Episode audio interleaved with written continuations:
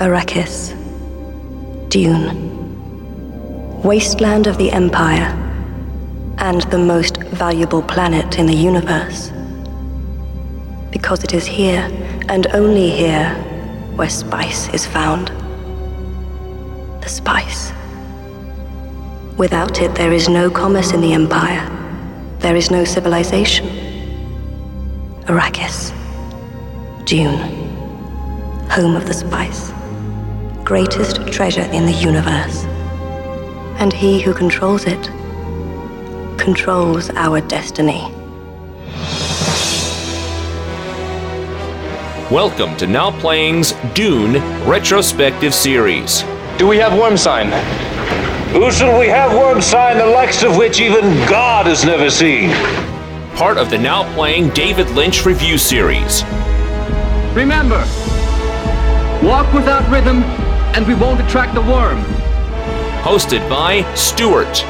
My greatest student and my greatest disappointment. Jacob. I can kill with a word, and his word shall carry death eternal. And Arnie. Men admire his courage.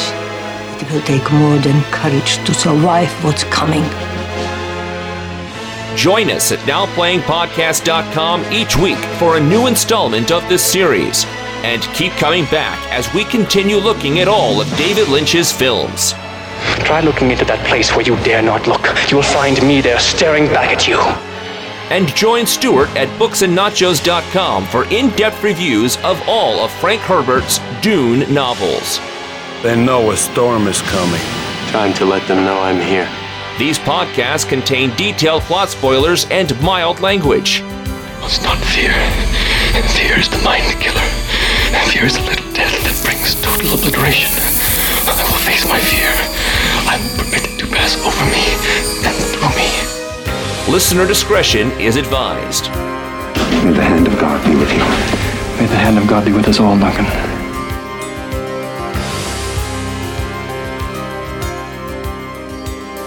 Today we're discussing Dune, starring Kyle MacLachlan, Virginia Madsen, Francesca Annis, Brad Dourif, Kenneth McMillan, Sean Young, and Sting, directed by David Lynch. This is Arnie, and the podcaster has awakened! Stuart in LA. And this is the host whose name is a killing word. I'm going to say it anyway Jacob. Ah! Oof. Get out of my mind! Done. Good night. I'm out of here. Ended the podcast early. Sorry, listeners, you're all dead too. I knew Jacob was in the weirding way. I, just weird. we're definitely in the weirding way. We're three podcasts into the weirding way, and we're into the biggest movie, at least budget wise, that David Lynch has ever tackled. Although I hear the budget for the new season of Twin Peaks is even bigger. Dune. Yes, this is the movie he turned down Return of the Jedi for. Bad choice, dude. They both had sandy worms, but bad choice. you think it's a bad choice? I mean, I understand his point. Lynch made the presumption that if he signed on to Star Wars that he would be working for Lucas and and telling another man's vision. What he got in this deal was to do whatever he wanted to this book. Yeah, but if you have a choice between working for Lucas and Lucasfilm and working with ILM, or working for Dino De Laurentiis' family, I think you go with Lucas. Uh, this is a $45 million budget, one of the biggest ever greenlit, and the De Laurentiis family had greenlit Fellini films. They had made Italian classic films that Lynch was a fan of, and although he knew that their reputation could be hard, they actually had a very good working relationship. And despite the rumors you might have heard about this movie and and fighting in the editing room, uh, they were friends and worked together again. Well, I, yeah, I'm going to have a lot of questions about this film because this is the first time I've actually been able to get through it because I had to for this podcast. I remember as a kid, whenever it was out on cable or VHS, like I remember like I had cousins like, "Oh, let's watch Dune. It's like Star Wars." This ain't like Star Wars. like this was like watch 10 minutes of it. Nope, at 8 years old, not watching Dune. I did try to watch it a few years ago. It was on TV and we'll be talking about the different cuts. It ended up being the TV cut. I fell asleep with the first 10 minutes of this film, and I'll talk Oh, about yeah. why when we get into the different cuts. But yeah, for me, this it's a film. Again, I know a lot of the language of this film, the suits, the nose plugs, the worms, the spice, all that stuff. Just because of pop culture, but it's one I've never been able to get through until I had to force myself for now playing. I agree on the pop culture stuff. I was completely just flipping out. Tim Burton stole so much from this for Beetlejuice. Absolutely, but I was thinking Fatboy Slim's walk without rhythm and you won't attract the worm. I didn't realize what he was referencing. I just thought, well, Fatboy Slim has really crazy lyrics usually. So I have seen this movie. This was my third time watching it. All the way through. You've seen this three times all the way through. All beginning to end. Yes. The very Wow. first time was in 1987. It was on video. Star Trek The Next Generation had started, and I wanted to see everything all the Star Trek actors had done. And I was reading Starlog magazine and all these interviews with Patrick Stewart, and everything they kept referencing was his sci fi past in Dune. And they showed him in some suits and things. And I'm like, well, I want to see this other Patrick Stewart movie. I had no idea who Kyle MacLachlan was, I had no idea who Frank Herbert was, but I knew Patrick Stewart was in this movie. And then he disappeared from this fucking movie, and then he showed back up in this movie, and I'm like, what the hell is going on? And I just remember not being able to follow it. But I remembered enough of it that Jacob, when we did the Riddick trilogy, I saw the Chronicles of Riddick, and something inside me went, You mofos are ripping off Dune. So I actually, for that review, went back and watched Dune just so I could call out all the ways Chronicles of Riddick ripped it off. And it is egregious. Hmm. Yet Chronicles of Riddick is slightly more coherent. So advantage Vin Diesel? And then I still couldn't really follow the story. And now here I am just a couple years later watching it again. But always the theatrical cut, never that TV thing. I'm big on Dune. I've I've seen this movie countless times. I can't tell you how many times I've seen bits and pieces of it on cable long before I ever knew who David Lynch was. Yes, I think like a lot of people, I just heard that it was a failed attempt to rip off Star Wars. And so, yeah, as a kid, I just remember feeling like it was such a failure. It was so strange and different and not Star Wars, but I was always fascinated by bits and pieces of it. And sometimes I just heckled it because there's just such weirdness in it that you, it's easy to mock. But then after I discovered Twin Peaks, I did go on a big Lynch kick in the early 90s, came back to it and, and looked at it again. And each time I always found more to appreciate. I've read the book a couple times and decided when we were going to do this David Lynch retrospective, I was all in. I was going to watch the original theatrical cut. I was going to watch the extended cut that they finally made available on DVD, oh, about a decade ago. And I was going to go through the book series, of which I've only read the first book, but I've read it many times throughout my life. I think the first time I read it was in the 80s when I was just trying to make sense of the movie that made no sense. But I feel very versed in Dune. Good for you for getting through that book because I tried to read the wiki of the book just to try to make sense of this film. I couldn't even get through that. Look, I, I've gone on the record, ironically, going back to that Chronicles of Riddick show, Arnie. I went on record. I don't like D and D movies. Like that's what I'll call this, where you have all these different tribes and factions. But weren't you the fan on Lord of the Rings? yeah, but I grew up with that, so I, I guess. But it's not something I seek out. If I didn't grow up with Lord of the Rings, probably wouldn't be a fan of it because I just it's hard for me to get into all this stuff. And but I went in optimistic this time because okay, David Lynch watched a couple of movies of his two weeks in a row. I'm starting to get his grammar of film, so I, I was excited to, to approach this as an adult. There's no way. I'll just state right now. Not recommend for eight year olds who want to see a Star Wars ripoff. I think we all find that lesson very yes, very early in life you realize this is not Star Wars. Oh yeah, and I was going in hoping for Star Trek, and it was neither. Either of you read the book then? I have not. Like I said, I tried to read the plot summary on Wiki and I gave up about halfway through. Okay. And I haven't, I have considered it. I actually got a chance to interview Kevin J. Anderson, who is one of the current writers of the Dune sequels that are being written after Frank Herbert's death. And I was talking to him, and when I interviewed him, it was about his Star Wars novels, but I wanted to research his other stuff and this Dune stuff kind of sounded interesting. And I'm like, well, the movie's so horrible that maybe the books would help me to understand that movie I've now, I, I had seen once at that point maybe it would help me make sense of it. Maybe I'll want to read all these mini sequels that other people have, but it's a daunting undertaking. So no, I've never read a page of it. I didn't even read the wiki. Yeah, I'm looking forward to the books and nachos on it. They teach college classes on that book. I had a professor that like, you know, he was bringing up all sorts of issues about power and control and giving us things like Machiavelli's The Prince and all of that. And he wanted us to read Dune too. I mean, he saw it very much as a text about power and, and how you control people it uh, there, there's an ecology message. There's so many things that Dune is about that adapting it into a movie, you're bound to leave something out. Something won't make the transition, even in a four hour, six hour, 10 hour, 12 hour cut, which it almost was. This book has been tackled for 19 years before it finally came to the screens. It was first published in 1965, and a lot of people took a crack at it. The producer of Planet of the Apes, Roger Corman, but probably most famously, the, the most famous artist to tackle and fail had to be Alejandro Jodorowsky, who they made a documentary about. Yeah, ironically, I've seen a documentary about this film before I've seen this film, and that's more because of my fascination with Jodorowsky. Like, Arnie, talk about a movie you never won on your podcast. We could talk about The Holy Mountain, which is probably the forget about Eraserhead. That is the strangest thing I've seen. yeah, he really is the king of midnight movies. He d- directed the first midnight movie, the first movie to ever get a wave of fans to go see it in every Saturday at midnight in New York was El Topo. And that movie just became for hippies in the early 70s just like a movement. And yeah, it's way stranger than Eraserhead. I may want to see it. I don't necessarily want to review it. Yeah, and so, you know, I think Dune was always going to be trippy. I think they were always looking for someone that had the instincts to get the weirdness of the source material. And Jodorowsky had a lineup that was to die for. Yeah, my favorite is Salvador Dali making what a million dollars an hour.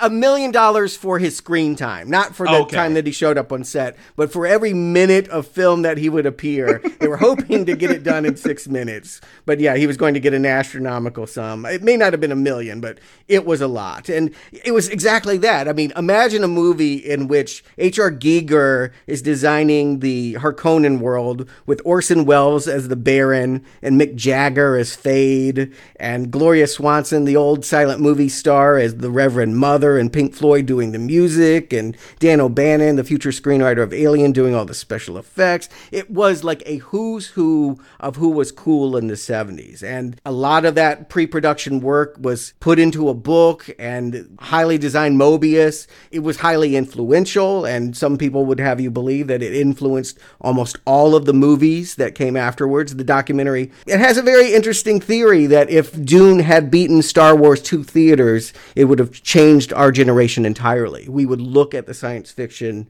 genre itself in a different way because we wouldn't expect entertainment. We would expect enlightenment. I don't know if I buy it, but I think it is a very fascinating documentary. If you're interested in who else might have worked with Dune, uh, definitely check out Jodorowsky's Dune. And apparently, I mean, he did work with Moebius to put out the Incal comic book. It's a series of graphic novels which supposedly just outline what he would have done with this Dune story. I don't know how that's not just plagiarism, but apparently it's different enough that if you want to find out what he would have done, there are those graphic novels. There's there's even talk now that they may make it an animated movie. That the, it's just feasible to do uh, what Jodorowsky wanted in a more reasonable budget. I mean, the reason why it got canceled, they were building sets, they were ready to go. People had signed contracts and were in outfits but they just couldn't every time they thought they had a budget it would double. And so eventually hollywood was where they went to try and get the last of the completion funds. And every studio wanted to see it and no studio wanted to fund it. So that shut down in 1976 and the rights went to dino de laurentiis who had been riding high on his king kong remake and first went to ridley scott and H.R. Giger. They was going to be their encore to Alien, and they worked and worked and worked on it and could just never get a script right. And from what I hear, Ridley Scott's budget was even much higher than what Lynch had to work with. It would have been an extravagant movie, the most expensive movie of all time, if he had had his vision. And so Dino finally had to put the kibosh on that, and they had to find somebody else. And it was his daughter who co-produced the movie that saw Elephant Man and said, "This is the up and coming it director that we need to use for his out there vision. And Lynch had no passion for it necessarily. He was trying to get Ronnie Rocket made. If you remember, Still. that was he had that deal set up. Francis Ford Coppola had all the funds for him. They were going to make it. Then Coppola's company went bust. They made a musical with Tom Waits. Imagine that, but that wasn't a big hit. A show tunes musical with gravelly voice Tom Waits music and Teri Garr and Raul Julia, One from the Heart. Big flop. It basically cost Coppola his studio, and so there was no money for poor David Lynch's passion project, and so he started looking at what's out there for me. Selling out? He looked at. Yeah, no, he uses that word. I mean, I don't think it has to be that ugly, but yeah, w- what will they let me do? And not only was he looking at Jedi, but he had the first copy of Red Dragon. He might have been the first one to bring Hannibal Lecter to the screen. Wow, that would have certainly been a trip. I, I did read that. Yeah, he didn't know what Dune was about when he took the job. He hadn't read it yet, and yet he has a credit here for the screenplay. Yep, it, it is his script. He originally went to the guys that wrote Elephant Man. They had ideas that he just wasn't jiving with and the producers weren't jiving with, and so they were eventually let go. But he spent about a year developing the script. He spent four years of his life on Dune, so you can say it's a sellout picture, but he earned his money. I mean, four years of your life, yeah, that's quite an endeavor to take. And so, yeah, for a year of it, he was like up in the Oregon farm of Frank Herbert, just kind of working out ideas. From what I understand, Herbert had a lot of involvement with the script, but did not take screenplay credit. And in fact, I ordered used on Amazon the Making of Dune book that came out when the movie first came out. And it was turns out it was autographed by Frank Herbert, who took the point of not only writing his name, but when it got to the part he wrote it above the credits of the movie, when it got to the part that it said based on the book by, he also struck that out. he did not want to say that his name was involved in this. So I think he was very passionate about this script, but when he saw this movie, he definitely didn't feel like it was his book. Yeah, I, am gonna throughout this wonder whose movie is this? Is it Lynch's film? Is it Herbert's? Like, what is the studio? What is the auteur? Here's what I have read in multiple places, and Stuart, you've done all this research, so tell me how right or wrong this is. Now, I know what an assembly cut is, and that's not really a length of a movie, but they did put together an assembly cut of this, and it was four hours, but when you took out all the extra stuff, this was four hours with no effect shots, but they were looking at like a three hour and 15 minute completed runtime after they did the effects and everything. Two and a half hours is what they were shooting for. That's what they were shooting for. But when they actually filmed, I heard that they got, they were looking at 315. And since they wanted a two hour movie, Lynch had to sit there and excise stuff and do a lot of reshoots and add a lot of voiceover and combine scenes and make new scenes that just shorten everything up. And so it's not like this was hacked up in the cutting room so much as you said they worked together that Dino and Lynch worked together to make a two hour movie. It ended up 215, but it's at that point not Lynch's vision. It, his vision was a three hour and 15 minute movie for which effects were never done and some stuff may not even have been filmed. Yeah, I, we could talk about it as we go through the movies, the specific things that they just scrapped. There are things in the book they just didn't do and they rewrote in a way that allowed them to do in one scene what they would have done probably in six or seven scenes. There was a lot of that. And yes, there was a lot of reorganization of scenes and voiceover, what have you. Thank goodness Ridley Scott wasn't here because of the amount of voiceover. We know how that turned out with Blade Runner. Yeah, exactly.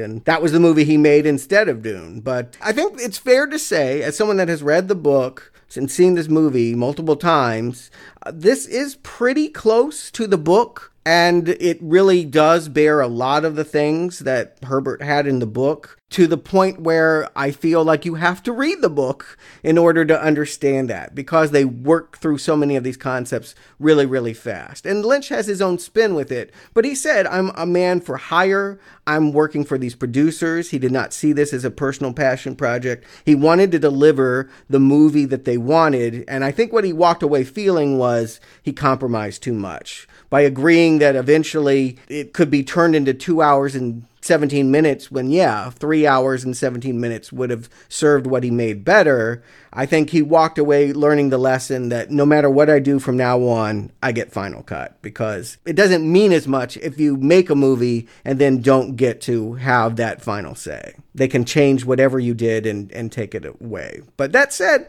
I feel like this is very much a Lynch movie. I mean, we're going to see a lot of familiar things that we've seen before and we'll see again. And you're covering these books over at Books and Nachos. So for those who want to know all about the books, we'll be able to join you over there. I'm looking forward to them, especially the sequels. I mean, mm, that's the ones I don't know, and and Lynch was signed on to that. He had already written part two, was going to film two and three in 85, 86 back to back. They were going to make that trilogy for sure.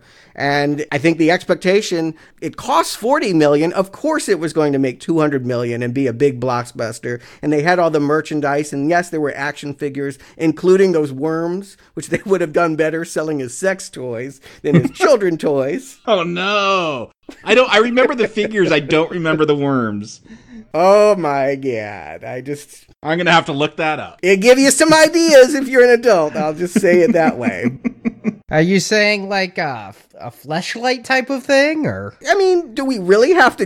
I'm not going to tell you what you can do with it. Just Google, Arnie. Just Google. But figure out what it looks like. I mean, I think it's pretty obvious from the movie. It was very obvious to the special effects technicians that were doing the puppetry what the hell they were playing with. But yeah, I, I even remember there was like children's parties, plates, and yeah, the lunch boxes, the whole thing. They really did think that this was going to be and counted and needed it for it to be huge. And no, when it finally did open in December 14th, 1984, it was not huge. It made about 30 million at the box office here, an untold amount internationally, and probably lost 30 million all in total for De Laurentiis a bomb for sure, but not one of the biggest. I mean, Cotton Club opened the same day and bombed worse. Hearing that, I, I, feel like its reputation is much worse than what it actually did at the box office. Like this always seems to be like one of those notorious bombs when you you think about box office failures. Yeah, I I hear the same thing as I hear this mentioned in the same breath as Ishtar and to lose 30 million would hurt really bad, I would think. But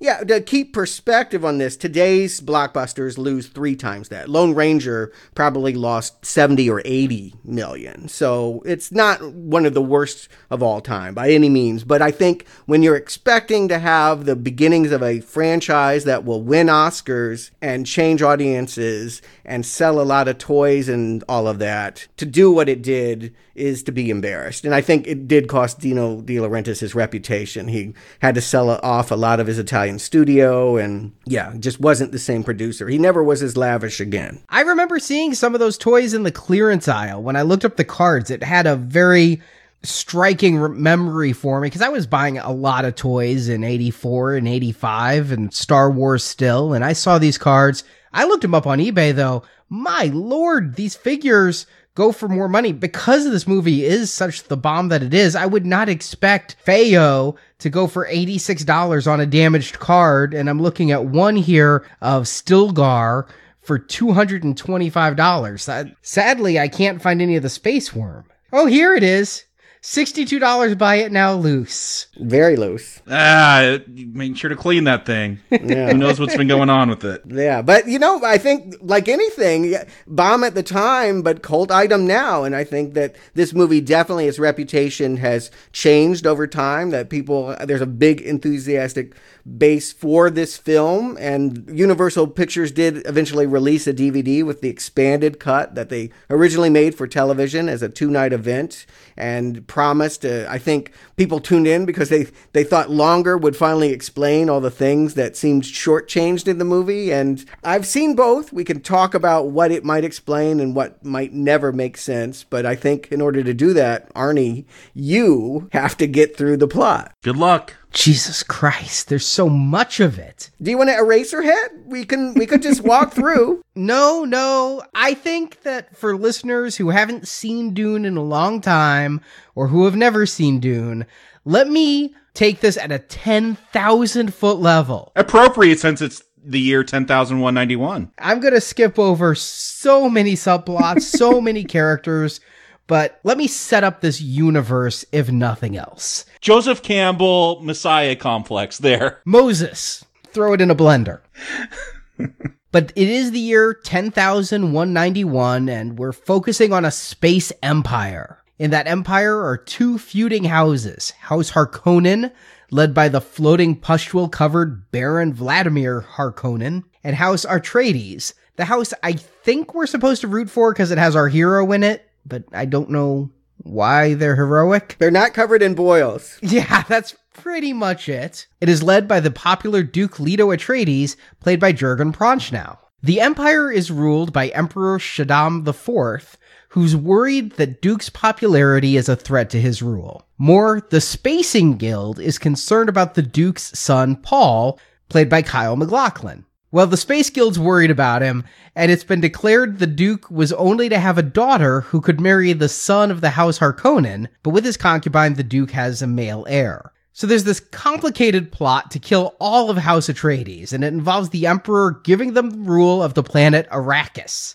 It's a barren, hostile world colloquially called Dune, but it's the only planet in the galaxy where you can mine spice, it's a drug that opens your consciousness. Imagine LSD that also lets you travel through space. That's pretty much what this is. So House Atreides conquers the planet from House Harkonnen, but it's a trap. There are traitors inside Atreides who succeed in killing the Duke and destroying the house, and House Harkonnen regains control of Arrakis. But Paul and his mother escaped into the planet where they're accepted by the Fremen, the indigenous people of Arrakis.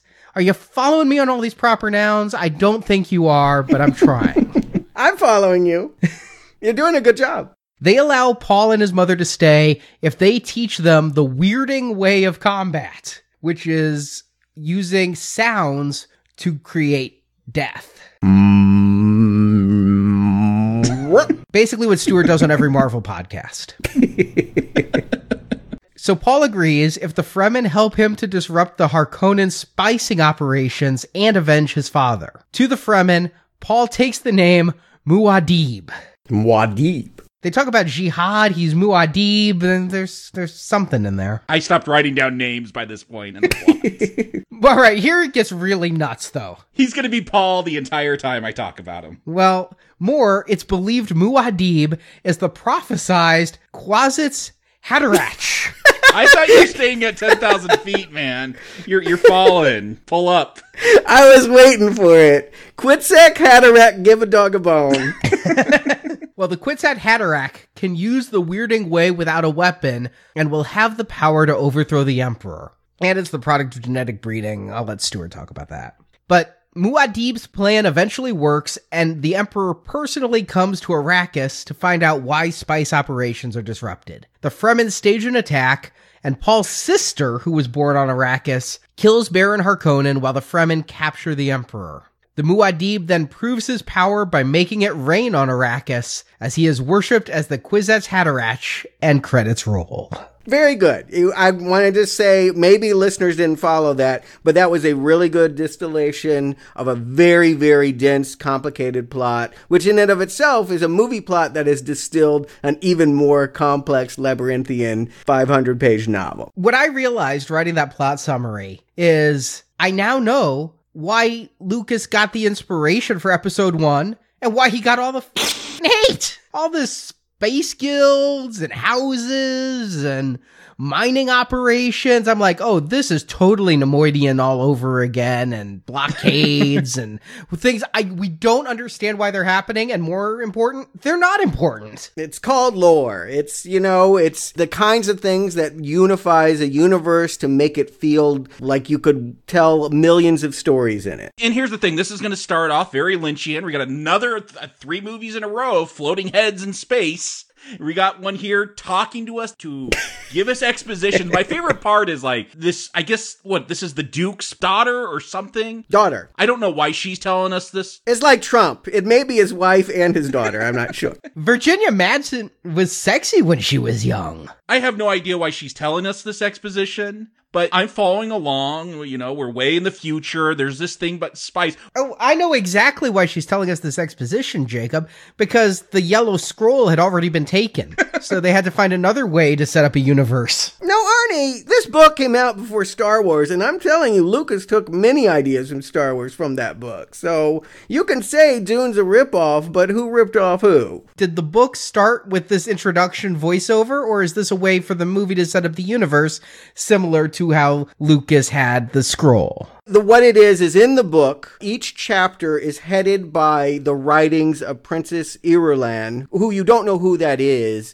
but we'll eventually find out that she's the daughter of the emperor. So she's the one that everyone wants to wed, and she writes history. She because she is, you know, this high up figure, she writes the histories, and there's little history lessons that are interspersed between the chapters. So it kind of makes sense to have her be the voiceover person, I suppose. But come on, this is the lady in the radiator, right? I mean, this is just another weird lady from Lynch world who is just talking about nonsense, and it's just funny. I actually laugh out loud as she expounds on all the stuff about spice in these worlds, and then she's about to like exit stage left and it's like, oh, one more thing. Yeah, that's the best. There's also a prophecy about a Messiah in this story. almost forgot. Yeah, she almost fades out and then like comes back. It does very much feel like a comedy and very much in the Lynch style, I should say. It just feels like, oh, this is a put on. This is not how you would tell a serious story. This is uh this is goofy. Well, and then you, get some credits and then you get some more exposition. Now we're going to see a PowerPoint with some planets like they're going to tell us what the planet is, who lives on there. They got to repeat this stuff a lot cuz I guess for Lynch it's important to get this lore. Here's the difference like with Star Wars, I feel that scroll it's not actually that important. Like, especially that first one, A New Hope, they throw you in the middle of this universe and you kind of just get it as you go along because of the storytelling. You get who the stormtroopers are and who the Empire is and who the rebels are. I feel like they really want to get across how important all this lore is and they might, it, it's confusing. And I don't know if I ever fully grasped everything that's going on here. Believe it or not, but when this movie was released in theaters in 1984, they handed out a two page flyer that had a glossary so that you could reference it as you were watching the movie and translate what these things were. Uh, did they give you little pen lights so you could read along? I don't know if you bring a flashlight or what. Yeah, I did not follow this. oh no? I know the book Dune came first, but when I'm looking at this and knowing Lynch was considered for Return of the Jedi, Star Wars is my theatrical comparative, and I think about how clean Lucas's narrative for that original film was, where we would be established to an environment and then spend time in that environment. We would first see a Star Destroyer, then we would see Tatooine, and then we would see the Death Star, and then we would see Yavin. It was very clean and delineated, and characters took us to the places. This data dump is, I'm sorry, whatever you think of the rest of the movie, you've got to admit, this is bad storytelling. This is not how you form a narrative you may be able to do this in a book like a J.R.R. Tolkien thing where you need to have maps in the back so people know where the hell they're going. But if you are telling a movie, if you are trying to carry people through, this is not the way to do it. I've seen video games with better setup about the levels I'm going to play. Yeah, of course it's bad storytelling. I mean, anybody can, can point that out, but it's David Lynch world building, and that's what I love about it. We're back in Eraserhead. He's literally building planets, yes. yeah, we're back in Eraserhead where, yeah, just everything is strange. There's a feel of familiarity. It kind of looks like Star Wars, and yet there's a perversity that on almost every frame of this movie just leeches into the roots. And that's what I love about it. I don't love it as a translation of a coherent story. Of course it's not. But instantly, with its goofy monologues and all of the set designs and things that we see here, I am completely compelled. This is exactly what I wanted the film that the guy that Eraserhead made to do when he came to Hollywood. This is what I feel is the difference between Eraserhead or even Elephant Man. Those are very symbolic surrealist openings. There there's sound, but there's not words because there are so many words here. I'm paying attention, especially for now playing okay, Arrakis. How do I? How many K's are in that? Caladan, uh, uh, Giddy, Guidey. Like I'm trying to follow all of this. I never spelled anything the same way twice, and I just then did wiki to fix it all for by the end. Yeah. And so for me, yeah, you could do something visual that's weird and confusing. And look, this is a film. I call it Spice World, which I, I guess that's a different movie, but it's going to be a movie about tripping on drugs and traveling through space. And yes, you could do that. You can make it weird and trippy. I think about the Man Who Fell to Earth. David Bowie is an alien, and that's a weird, trippy sci-fi film. But it's not verbally heavy. And I, I guess maybe as a Westerner or my upbringing or whatever, I'm putting a lot of value into all these words being spoken, and it's not letting the visuals speak as a film should. And like Lynch did in his previous films with these weird openings. Yeah, I know that Lynch wanted to have more time in the editing room to play with sound, and you know he loves silences. I mean, that's the clear distinction between Eraserhead and this. Is there were just long scenes of nothing but noises, and here the noises are the dialogue, and and they're layered on top when they're not doing voiceover and characters saying these ridiculous things, and then seeing yeah inner titles trying to explain these things. No, then we also hear their thoughts in voiceover as well. Uh, it- it gets confusing because there's telepaths, so I don't know if people's minds are being read or if it's just voiceover. I get so confused. You can tell from the sound design, though. That's the sound. When you start to learn how he's using sound, you can tell when it is a thought in the head or something that someone off camera might have said. Yeah, I can clearly tell that, but some of the thoughts that we get are completely pointless. Like Max von Sydow, against my judgment, I like this Duke. Well, show me in your freaking performance. Don't tell me. I'm hearing com- complaints, and I I can see you're approaching this from a linear. This is not a good storytelling studio notes way, and I think you're right. This does not work as a conventional science fiction space opera. This is a Lynch film. I will say this I kind of referenced it at the beginning of the show. I have seen the TV extended cut opening, which is totally different. Because I'm watching this, I'm like, where are the oil paintings of the planets that I fell asleep during in the first 10 minutes when I tried to watch this a few years ago? That is not in Lynch's cut, that is in the TV extended cut, where they just have oil paintings, and it's a totally different opening. Like, you get much earlier on the sense of like religious themes with this like revolt, I don't know, against robots or something. It's totally different. Yeah, the longer cut that Universal made for television and ultimately was put out on DVD a decade ago is an Alan Smithee film. David Lynch removed his name from it. He has nothing to do with it because they try to remove Lynch from the cut. I'm surprised he didn't try to remove his name from the theatrical cut. I mean, like you said, he didn't get final cut. He felt he compromised too much.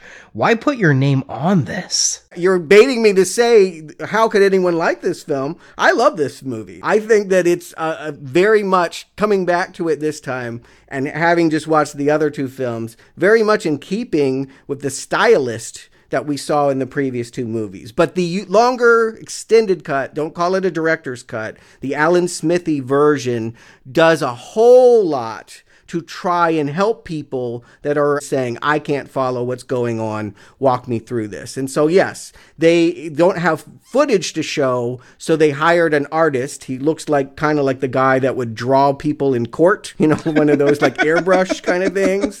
Show these worlds and really spell out for them everything that happens in chronological order. And it takes about 10 minutes of really bad music and these really bad oil paintings. You mean they couldn't get Toto back? Look, you can say what you want about Toto, but I love the theme of Dune. And when it kicks in with that organ and electric guitar, I wanted like a, a 12 inch single of like the regular cut and then that rockin' cut on the B side. Hell, I guess if Vangelis can do it, why not? Yeah, that Toto. I mean, yeah, you know, God bless the rains down in Africa, Arrakis. I guess that was the thinking there. They had just won the Grammy, so why wouldn't you get Toto, the prog rock '80s band? But uh, they're a strange choice for this. It is a lot of their music, but a lot of their music that wasn't used in the theatrical cut. And I, unlike Jacob, don't think a lot of it works. It works when it's symphonic. When they bust out the electric guitar, I'm just just yeah. thinking Queen and Flash Gordon. It makes it a little too campy. But I'll agree with you, Stuart.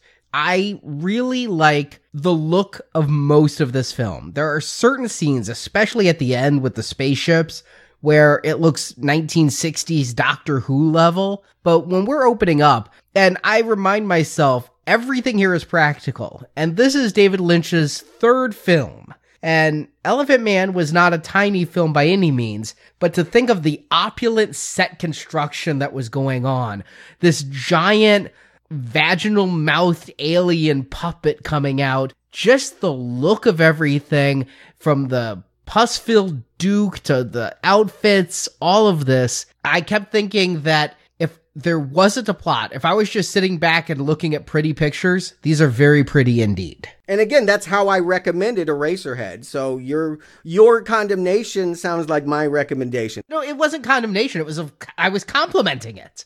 I was complimenting the look. There was some condemnation with Eraserhead. yeah, that's what I was saying. Oh, okay. They were saying I was condemning this for looking good. No, I despite all that gobbledygook, D&D, House of Atreides, House of whatever, when we get into the film, this opening scene with the Emperor and, you know, this just this gorgeous set and then they bring in the Spacing Guild, I guess it's called. I had to go to wiki to find out who these people were, but like the the outfits, that giant tank, there's people just like, I don't know, the tank's leaking, I guess, cuz they're vacuuming up juice pouring out of it. Like it's got that again to go to Star Wars, this lived in universe universe feeling to me, which I really dig. Like, okay, I might not know all the dynamics because that exposition was just too heavy. But I'm I'm digging what I'm seeing here, and I could okay. There's there's some kind of debate going on. The spacing deal again. A question for you, Stuart. They talk about the spice mutating you. Are these like is that weird creature in the tank? Was that once a human that's been mutated by the spice? Bingo. Very good. This is what happens when math nerds do drugs yes, they were once mathematicians. Just to give you a little bit of back, I don't want to go too much because God knows this book is dense. But at one point, humans had to leave robots behind. There was a revolt, and they had to learn things that that they used to entrust with robots. So some people dedicated themselves to math, and they ended up by experimenting with drugs while they were doing pure mathematics, yes, got so evolved that they begin to be able to manipulate space. And it gets into a lot of quantum mathematics and theory and stuff that I don't understand and couldn't relate to you. But eggheads tell me that part is fascinating. And so that's what this guild represents. And this is Lynch's touch. When you read the book, the characters don't look like, yeah, the baby from Eraserhead in a fish tank. and I love the use of sound design here where they're some non-English language, but they got that translator and the way the two languages overlap. I, I just, again, this feels like a real universe. Mm-hmm. And a universe I love. I mean, I know I'm going to get killed for this, but to me, this is so much more evocative than Star Wars. Star Wars to me is sterile. This movie is pervy. It is just so weird. per- yeah, it is pervy. Yeah, and that to me is a, that's a turn on. I mean, call me what you will. Maybe I'm kinky, but I want my sci-fi to have less altruism in it. I like the fact that everything feels weird and seedy and conspiratorial. What what starts getting weird and conspiratorial and I just I don't really get though is when they get into this conversation like there's a telepath there's bald chicks that could read your mind they send her out okay maybe there's something between the guild and I don't know these telepaths. The Bene Gesserit. I'll sorry to interrupt, but let me just quickly say you say the weird name. While the men are studying math, the women are studying genetics and bloodlines, and they do spice too. And yes, they're politicians. Basically, they control royal bloodlines. They say who has a baby, what sex it is, and they control all of that kind of thing. And yes, the spice has allowed them to become telepathic and even select their own sex. They can choose, oh, I'm going to have a girl or a boy just by taking spice. Okay. I See, I didn't know they were spice users. I guess anyone with powers is a spice user in this universe. Pretty much. Yeah. These are humans post robots now that we no longer trust machines, we must trust LSD. What I don't get is like now they're talking about something about the House of Atreides and the Guild. I don't know, doesn't like them or something because they have sound guns. I don't know. Like this is where it starts losing me again. Like I don't know why they're gonna hand over the spice to Atreides, who they also want to kill and get rid of. Oh, this is fun because like I totally understood everything in this scene, and it's like it's not because I'm like more perceptive. Like it was reminding me of like, oh, I'm just steeped in this shit it. Of course you wouldn't understand any of this. I'm like, oh yeah, that was that thing that they went on for pages and pages in. But if you haven't read this book, you are f***ed. yes, you are. That that yes. Okay, good. I'm glad it's not just me. No, no, you're not wrong. But again, I want to make the argument, and, and it's because it was how I felt before I had reread the book, is that you can love this because it makes no sense, because it is like gibberish or a, a foreign film that doesn't have subtitles, and you're wondering what's going on. The fact that it's insane makes it kind of work as comedy. That argument is so strange. I mean, Eraserhead was that for me, and I, and I know you didn't j- d- dig that movie, so I imagine you'd have trouble appreciating this movie in that way. But this one's even worse because at least I found Eraserhead to be art. This feels like commerce that's gone awry. I, you know, I, I guess you could call it that. I mean, he was trying to make a movie that he wanted a lot of people to like. You don't spend forty million dollars for a movie three people enjoy to watch on midnight on a Saturday in New York. Yes, they were going for something big, but what I appreciate is again, De Laurentiis is someone that has supported Fellini and surrealists, and he was not scared by Lynch's touch. That he he recognized that the material called for an unusual touch. And I think creativity was encouraged here. They weren't trying to make the most rote. I mean, if you want to see that, go watch Krull. You know, there were other things at the time that lost just as much money that also had Patrick Stewart, now that I think about it. And it, yeah, there were people that were just trying to knock him out. This does feel like an artistic gamble. But it, it seems like you're saying you're getting enjoyment, this perverse enjoyment, because it's kind of thumbing its nose at the convention of, of sci-fi films. Yeah, maybe. Works as satire, yeah. I don't get that sense. I, I, guess if I got the sense that it was making fun, I don't know. It feels like it's so steeped in its own lore, it doesn't know what it's doing. It, it feels like it's trying to be an adaptation of the book. I don't get that naughty sense of fun that it's playing around with sci-fi books. Campy. I mean, campy is campy is just self-awareness that you just realize you're larger than life. I don't get camp out of this though. If you can champion this failure, I don't see how you can give any movie ever a red arrow because what you're saying is it's so bad, it's all amazing. I mean, it's so nonsensical. Nah, I'm not I'm not using the word bad. I'll say bad when I think things are bad. I'm saying that this movie feels like it's channeling something nobody else has ever done before. And I think that that's interesting. I mean, I, I guess if I felt like Lynch was trying to do an anti Star Wars, because I think that's what you're kind of saying, I could maybe go along with it, but it, there's so much gobbledygook. I think he's doing a druggy film. And I think that he's referencing, yeah, like a Jodorowsky or a 2001 or the kind of sci fi weirdness that normally doesn't get a $40 million budget and doesn't get mass market market release. I think that, yeah, this is a heady 60s film that got made in the 80s for children, and that makes it a really unusual thing indeed. Yeah, but I don't think he goes far enough. I don't think it's trippy enough then if that was his goal. I no. again, I think he gets bogged down in all these religious themes and all all the stuff that I assume comes from the book. And there's so much that is trying to propel a narrative, but it's like trying to push a car that has no engine. But there are just constant scene upon scene, dialogue upon dialogue, character upon character that are trying to tell us a Lord of the Rings like story. But be it editing or be it Lynch was out of his depth and maybe he just wasn't invested enough, it does not work there. I mean, we pretty quickly move away from the phallus that I had no idea was ever supposed to be a human. I just thought it was like the only alien we could ever see in this movie. But we do get introduced to Kyle MacLachlan's Paul and his trio of teachers who come in and Patrick Stewart challenging him to some weird duel with Tron like effects. No, no, this is where I think they got the idea for Minecraft. it's a game that's popular with all the kids. Like, yeah, these weird, which I, I'm digging that stuff though. Like, that is the thing. There are things here that I do dig. Like, this is a weird movie that I don't really understand, and I don't think it's because of its weirdness. I think it's just a lot of poor storytelling when it really comes down to it. But I'm digging a lot lot of the weird things I'm seeing here. Like these three trainers come in and they're like upset that he's got his back to the door because I don't know. I guess Paul's important for some reason, perhaps because he's the Duke's son and it's just a, royalty thing. But yeah, when they go into combat with Patrick Stewart, like I, I dig all that. If nothing else is making sense for you, I think most people are going to understand, yeah, that that slug in a tank and the Emperor of the Universe are conspiring to kill our I'll use the word hero, main character, Paul, Kyle MacLachlan, who was fresh from an eight month stint from Oregon Community Theater, his first professional job ever. I'll give Lynch this. He's loyal to his actors. I noticed several people in here that we'll be talking about before or again. Jack Nance is in here, Kyle MacLachlan, of course, from Twin Peaks. And later on, we're going to see Everett McGill, who would be Big Ed on Twin Peaks. Strangely, I don't think he ever worked with Sean Young again. I don't know that anybody's ever worked with her twice.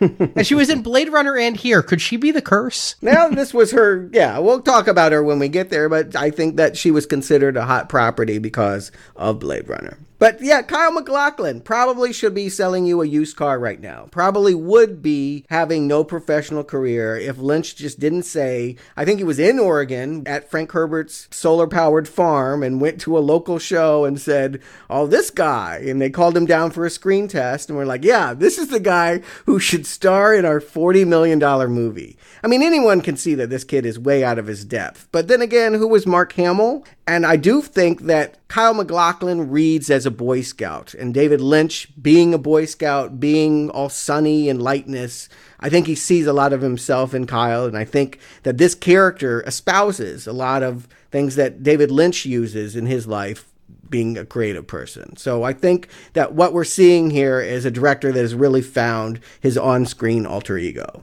Even though I don't think that this is a good performance at all. I thought his performance was fine. I mean, I didn't think it was bad in any way. I I don't know that I could call any performance here bad. They're all capturing my attention. I I could say some of the looks are a little tragic, like his teacher with the eyebrows. I mean, dude, just get get a trimmer. And obviously, Dean Stockwell is a villain with that mustache. I mean, he was, he was practically twirling it. I couldn't remember much about this movie, but as soon as he walked in, I'm like, oh, don't trust that dude. Yeah, I mean, they'll draw pretty early on that there's someone betraying the House of That's in the house. And yeah, again, maybe this, maybe I'm starting to see what you're saying, Stuart, because like, I feel like oh, there's gonna be a messiah in this film, by the way, and oh, there's a betrayer. Like they make a lot of these things super obvious. They don't play them close to the vest at all. It's it's they're so obvious. Maybe it is a little bit of satire. Okay, well that's a curious thing to me. I wondered if people watching this with so much confusion,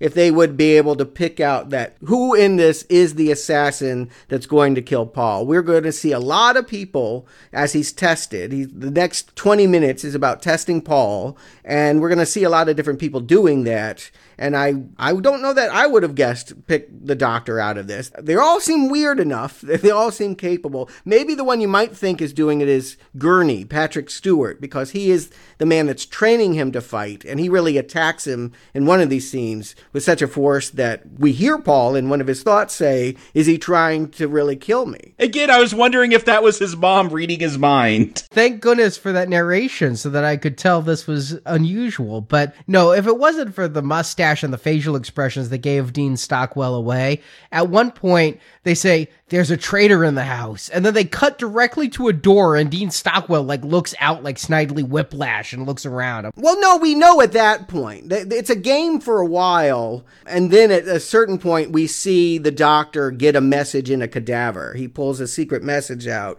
and then we know. And so yes, after that point, we do. That's I have no idea what he had found in that body. I know.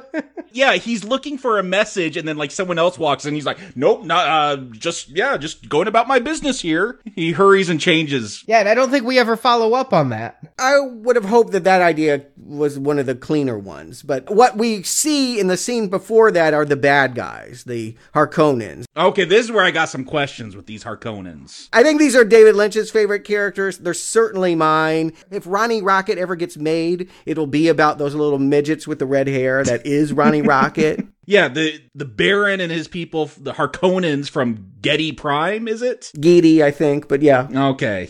Yeah, so again, visually very cool. I'm wondering why the Baron like floats around like Grandpa Joe on fizzy lifting drinks all the time. He's too fat. He's too fat to walk. Okay. Have we gone to Walmart lately? There are much bigger people, and most, some of them walk. I know he he could have been fatter, but I'll, I'll buy that with the budget or whatever. Again, it's not something I need an explanation for, but I am looking for reasons here. Like I am wondering what is going on. What's up with his face? Like I'm, is it just bad acne, or uh, at times it looks like there's almost like metal underneath it? Like is he part robot? Just lots of weird stuff going here, which is visually cool looking, but yeah, heart that you could pull out to kill someone. It okay. I have never gotten over that scene. That is one of those scenes that is etched in my mind forever. Take this, Darth Vader. You think you're bad choking somebody? Obese, boil covered man bathing in black blood, coming down and ripping the plug off of a boy that he rapes has got to be the most edgy thing ever in a PG 13 movie. He raped the boy? I mean, it was clearer in the book. I mean, that's it's very highly homoerotic, and clearly he's got a thing for his nephew as well, Sting. Yeah, when Sting walks out with that weird underwear, he's totally digging on him. But yeah, no, I took this as a rape scene, so okay, I wasn't reading into it. It it's so bizarre. Like I thought he was like soaking himself in diesel or something with that, I guess, black blood. And yeah, the way his nephews, which includes Sting, who's fade in this film, the way they're all looking at whatever's going off screen, I took it as more than him just killing this guy. There was some sexual assault going on. Oh yeah, no, it's very yeah. To me, it's the charge of the scene is that like this is yeah a man that feels he can do everything. His disciples have a heart plug and he can literally pop it out and just be secreted in their stuff. It's really yeah, it's a potent. It's cut out from the extended cut. Let me just put it this way: in trying to help the audience along with this story, they thought it best to eliminate that because they knew how upsetting it was was. See, what I what I thought was weird is why didn't you eliminate Sting? Like, we'll talk more about him. I guess he does something at the end, but there are characters in here that I don't know why they're even in this, except maybe they showed up in the book. I felt so bad not including Sting in that plot summary. He doesn't do anything. Yeah, but then what I realized is if I start bringing him in, I have a lot more explaining to do. And if you're looking at just the plot, he's completely unnecessary. And the only reason he's noteworthy is he's Sting. Well, let me just throw this out here first. I think that this movie, in trying to work, focuses on Paul, but the book is not necessarily about Paul becoming a messiah. Not necessarily. There's a lot of ideas and a lot of other characters, and it probably should be made more like Game of Thrones as an ensemble. But because Paul is the focus, they felt they needed to include and feature heavily his arch nemesis. That it is his doppelganger in the evil family. If, you know, he's the son of Duke Leto, this is the nephew of the Baron Harkonnen, and we're going to build up these two. One day it's going to all come down to them. And I do think it's a failure of this movie's storytelling that they don't build up Sting. He spent five weeks in Mexico and he spends five minutes in his underwear, and no one's exactly sure why. Yeah, I don't know why it comes down to the two of them at the end of this film. It's baffling. I didn't get doppelgangers at all. I'll say Sting is a striking visual in this film. In a movie where characters are all very striking, he it doesn't even have much makeup or anything. He's got a lot of Aquanet going on, but his look there, he does make an impression. With what little he has, I mean, any Sting, for Christ's sake, he would have been at the height of the fame of the police before he became uncool with that solo career. I like some of that stuff. Yeah, well, it wasn't cool. That's all I'm going to say. He was cool at this time. He wouldn't be cool in three years, but right now he's at the height of that. He didn't even want to do this movie. He read the script, he didn't understand it. He just wanted to work with David Lynch. And I think that he was just an Eraserhead fan and he was like, I want to do this movie. But uh, yeah, I think that he basically, like many of the people, showed up wanting to please Lynch, not sure of what they were making. Yeah, he stands around and smiles a lot, but he is memorable. Yeah, but I think, you know, they're both being tested if you were making a cleaner storyline, you were seeing that both of these guys are rising up the ranks about who's going to control Arrakis, and that, you know, we just don't see much of Feyd, but he ultimately will be given responsibilities and tested by his Baron uncle. Meanwhile, yeah, lots of tests for Paul, including, I think, one of the creepiest ones, another scene that haunted me from childhood, the box. Because th- this sisterhood of psychics, they're upset with Jessica, Paul's mom, because they were only supposed to have girls to create, I don't know, something, but she decided to have this boy because she loved the Duke so much. It was supposed to be like really old world, right? Like he was supposed to have a daughter who would marry the House of Harkonnen's son and thus s- stop the feuding. something like that. Yeah, Arnie's got it. Yeah, that this family's war could be ended if only she had done the right thing. But by having a boy, and I guess Baron don't do girls, we've seen that pretty evidently. Girly men maybe, but not actual biological girls. Then yes, there's no one for Paul to marry. I guess they don't believe in marriage equality in Harkonnen, and so yes, it's just going to continue to be feud. Okay, so in the Reverend Mother's view, if Paul had been a woman, he would have married Sting. Yeah. So that all right. It, I didn't get that Sting was a son. You know, I thought it was like a nephew. It is a nephew. Please don't make me explain that family tree. There's a lot I could tell you, but just treat it like a son. Yeah. yeah. No. No. No. I. I. I don't get what the deal is between Harkonnen and Atreides. And I don't either. As someone that read the book many times, you don't need to understand other than they hate each other. Uh, yeah, but I just don't know why. Like, I don't. Okay, why things are being switched? Uh, who controls the spice controls the world. So now the emperor's decided to give it to Atreides.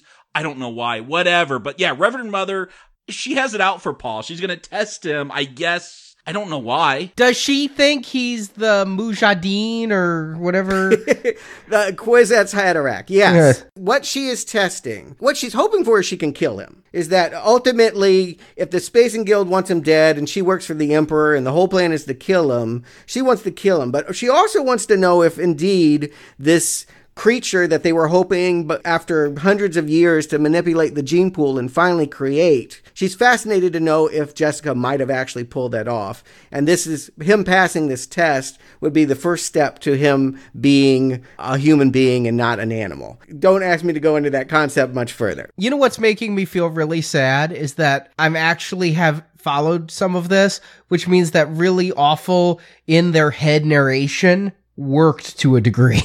It was always part of the design to have that. It wasn't like they were in the editing room and like, oh, let's have them talk over it because no one's getting this. They always wanted some of that, but in reducing the movie to two hours and 17 minute theatrical, they overused it. Yeah, they, there's some weird voiceover. They used it in places where they felt like it was, we're going to just say things just to say things we've already said before because we're just, we're second guessing ourselves. We think no one's understanding what's going on. So the selective breeding done by the sisterhood was supposed to bring about a female, mis- I'm just going to say Messiah because I can't say the. No Messiah. No Messiah. It was supposed to be a woman that would marry Sting and bring the houses together. Oh, okay.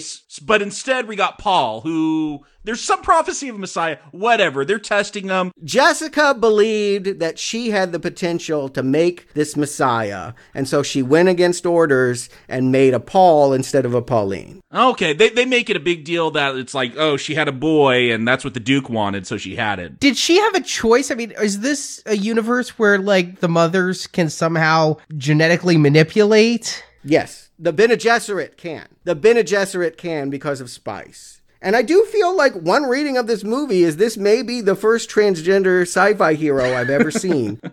a boy that was supposed to be a girl that must go into a place that women can never dare to stare and be some kind of crossing. Yeah, the sand vaginas like worship him and Yeah, no, yeah, a, a worm that's both phallus and vaginal. I I definitely feel like one reading of this movie with gender politics is that yeah, Kyle will even get married to his Fremen lover kind of looks exactly like him but just as a Sean Young girl. But he gets tested by having to put his hand in the box. What's in the box? That's all I'm thinking. When we get to Mulholland Drive, you might be asking that again, but I think that this is just classic David Lynch. He loves mysteries and enigmas and building up all of these things that what's in a box kind of mystery is just what he does. And this scene, it just for me, works so well. I love it. I've seen this scene ripped off in other films. And so whether it was my memory of seeing this prior and not remembering specifics or seeing it in other movies, I knew it was all mental. And because he couldn't see his hand. It wasn't really doing anything. And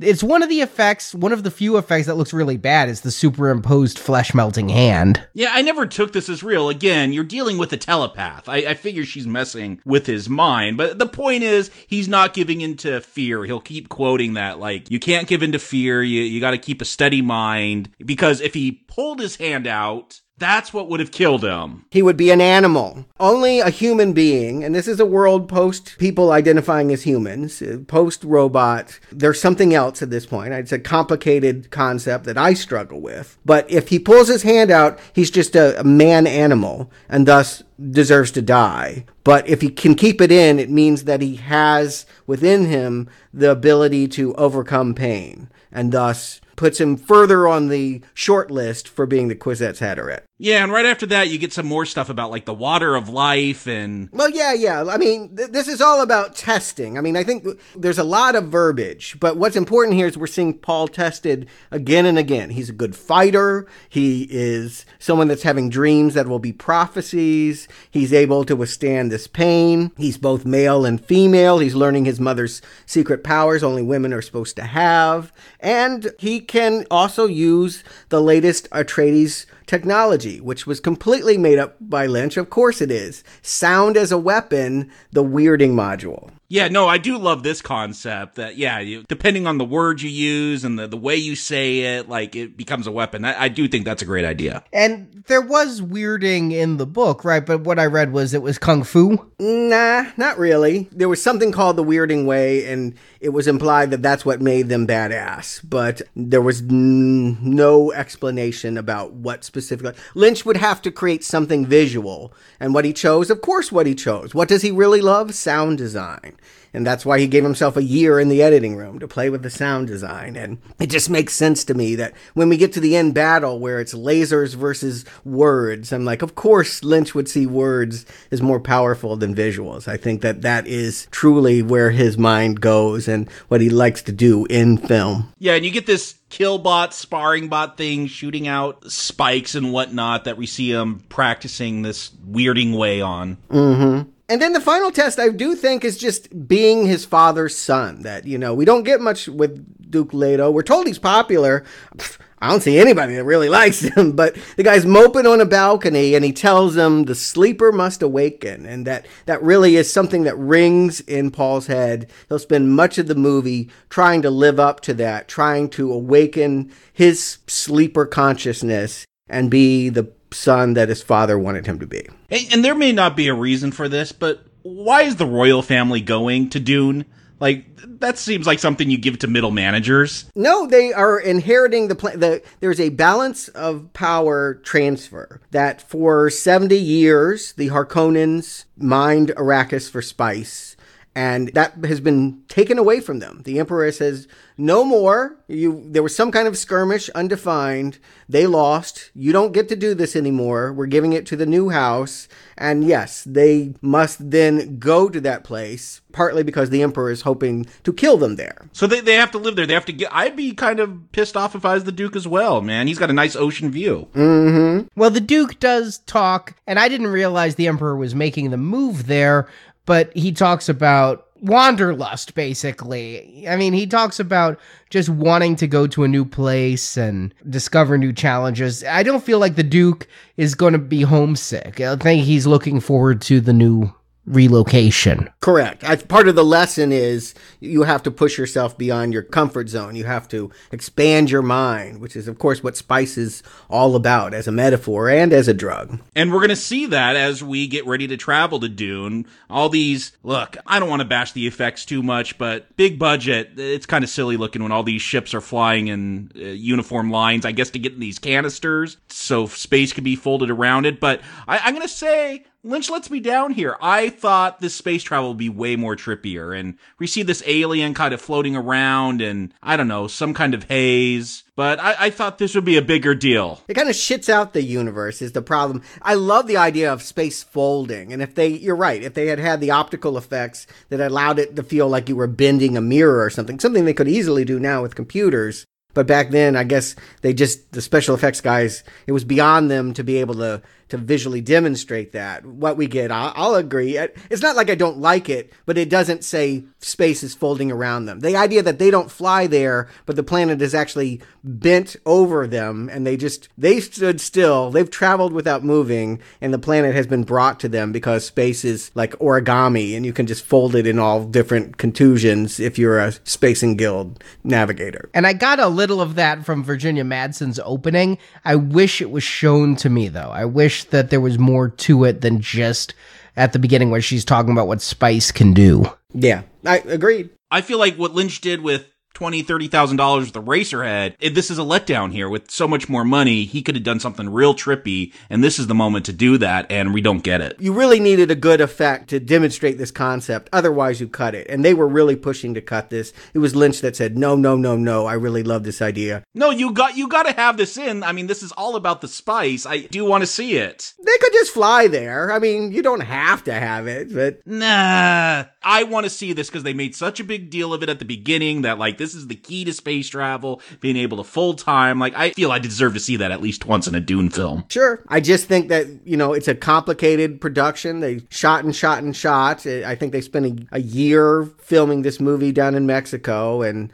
and then did some pickup shots, you know, for 3 months afterwards yeah, some things work really well, and some things Lynch would have wanted the opportunity to go back and refilm, but that was beyond him once he was in the editing phase. And so I think he never cited the scene specifically. He said he fought to keep it in, but I do think that, yeah, it was something that they should have tweaked so that we could have really, yes, been shown the concept as opposed to been told. And what we see is the little spaceman, like, he just kind of barfs out the planet. Yeah. It's really, it's just not visually folding at all. He didn't fold anything. It's got to look like a laundromat, not like he's you know, had a night at the pub and is now vomiting. And I gotta say, again, here's my summary of this movie. It's about two hours long. The first hour is all exposition, and then the second hour, there's less exposition, though I may be more confused with what's going on. But when we get to Dune, we're gonna get more exposition. And this is my problem. Like, we are way deep into this movie. Now we're being told that the Harkonnens are leaving suicide bombers and, and booby trapping things for the Atreides to, to mess up their spice production and mining. But I'm just being told all that. I'm not seeing any of it. And I feel like at this point in the movie, you stop telling me things. No, you see it. You see an assassin attempt. There's like a needle that tries to hit Paul when he's in the room. Yeah, we get that. But you, again, I just feel like I want more of a visual film than I'm getting. I feel like I am being told a lot of stuff. Do you want a film or do you want a TV series? Because what I feel like would help this a lot is if we had had three episodes to set up the transfer of power. And then, yeah, but maybe the season finale is that Leto is killed and the mother and child are thrown out to the desert. But obviously, you could really expand upon these storylines. But if you have two hours and 17 minutes, you do what you have to. Well, yeah, but that also starts at the writing stage at the beginning of the film production where you don't try to do all of this in a two hour thing. And maybe this is showing my hand a little bit, but I wouldn't mind seeing a four hour or a three hour version of a David Lynch approved Dune. Like, I was about to say, you're going to get that next week. Yeah, but no Lynch. What I felt was in this day and age, this movie would have been Dune, part one of two, part two coming out next Christmas, you know? And I would be good with that because there's a lot of stuff I'm liking here, but trying to cram all this into two hours like, I want to see things, especially with someone that could create some good visuals. I've seen a lot of good visuals in this film thus far, but to be told so much again, so far into the film, it's, it's frustrating for me. I'm not enjoying this. It's like someone is reading me the book. And there's so many characters, so many damn characters. And when we get to Arrakis, there's even more. Max von Sydow shows up and he's another doctor and he's introducing them to the world. Another race, the Fremen. Oh, but he's not one of the Fremen. He's just been around the Fremen. He's not? But Paul thinks he might be a Fremen. Oh my gosh. he's an ecologist. He actually is there to study the planet for the Emperor. But his eyes are blue within blue, which the Fremen have. When you hang around long enough on Arrakis and consume spice, and you consume spice just by breathing the air,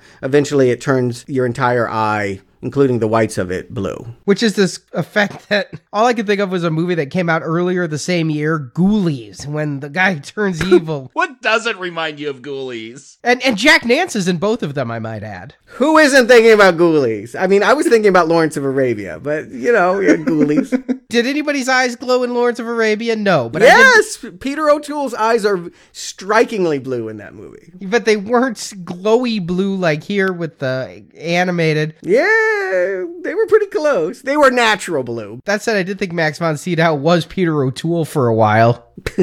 Yeah, and there's a lot of these old Hollywood luminaries in this. Again, I went back and even watched Lawrence of Arabia before I watched Dune again because I'm like, how close is the model? And I can see it's the movie that they probably in the early stages wanted it to be. That Paul would be this outsider character that could unite all of these tribes in Arabia. I mean, this novel is heavily influenced by Lawrence of Arabia. The historical figure and the 1962 David Lean movie clearly an influence. The idea that it could be someone that unifies tribes and gives them power, that all of these small cultures in desert surroundings become one unified nation. That political aspect. A lot of this novel has uh, a political treatise to it. I mean, it will really explain how you keep control of power. One big difference between this book and this movie is Paul is not magical in the book. It is stated that the Bene Gesserit put the myth that a Messiah would come to this planet so they could manipulate them.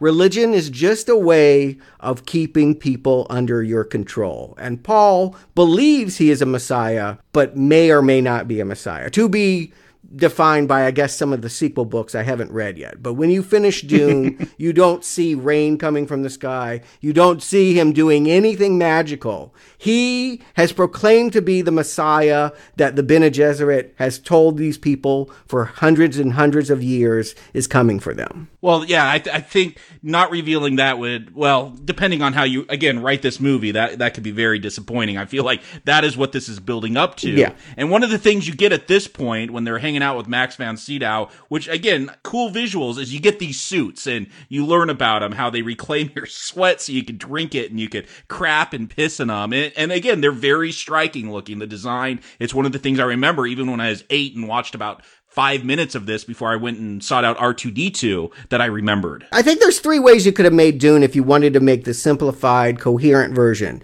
You could have made the Star Wars version. You could have made the political intrigue version with lots of characters and it's all about who's got the ring and who's got the power. And then there's the ecology version where in the 60s that became a big movement and it was clearly the inspiration for why Frank Herbert even wrote Dune and, and how we turn the tide to uh, deserts and make them watery and pure. I think all of the science stuff that's in there is probably the least helpful for the plot, but it does retain that aspect of the book that's all about hippieism and the ideals of being able to take a, a wasteland and renew it. And, one of the things we start getting, because Paul's going to go out with his dad and they're going to check out some spice mining. Like you get, you get this in voiceover, like, is there a relationship between the worms and the spice? And we know that these worms look, Tremors stole a lot from this, right? These worms are attracted to vibrations. They go after those vibrations when those spice miners are out there. They go after them. But as he's talking about this, uh,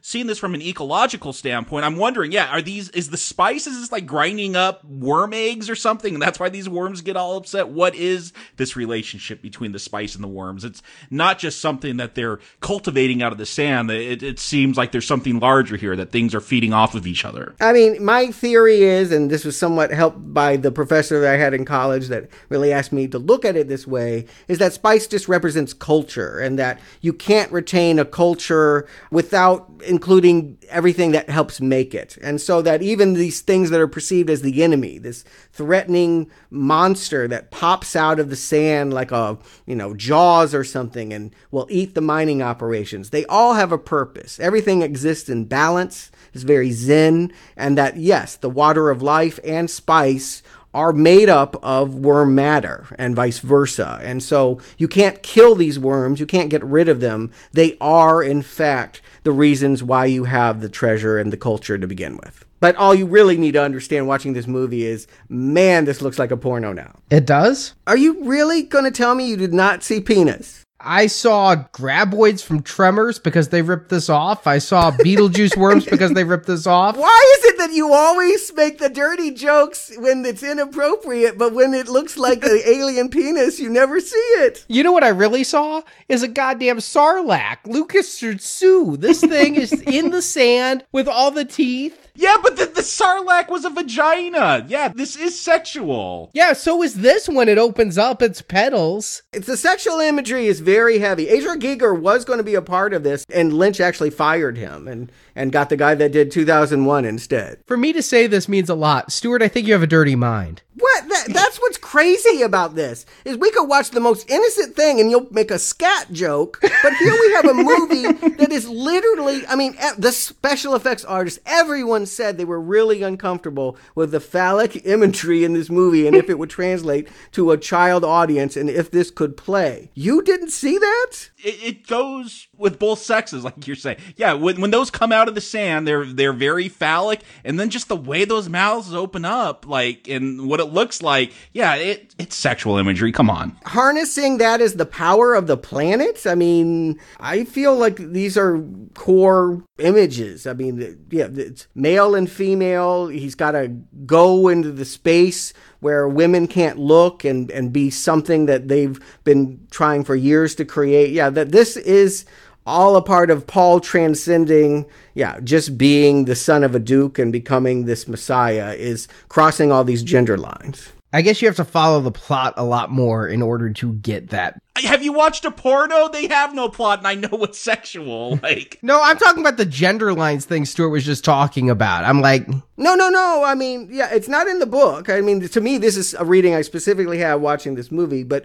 Carlo Rambaldi did design the alien, and I know that when we reviewed that movie, you and I disagreed about the phallic quality of the alien. But to me, I've always found his work to, it was just, I mean, it's obvious. And I, I want to add, H.R. Giger designed the alien, but Carlo Rambaldi built it. And Carlo Rambaldi built all these worms. And so I think there's a very similar quality between the xenomorph in the Sigourney Weaver film and what's burrowing through these dunes and disrupting this mining operation. To me, it's very sexual. And I, I think it's easy to have those readings if you're inclined to have them. But it's also an adventure movie. I mean, it's, we've gone out into the ocean and there are these sea monsters and except that the ocean is is all sand there is no water on this planet and we get a David Lynch cameo as this whole spice factory is destroyed by a worm. We see him leading people out and evacuating. Kind of fun. Yeah I don't get like wouldn't this happen every time there was a spice miner out there since these worms go after the vibrations? It does happen all the time but what is said in dialogue and not demonstrated very well. Okay, I, I missed it.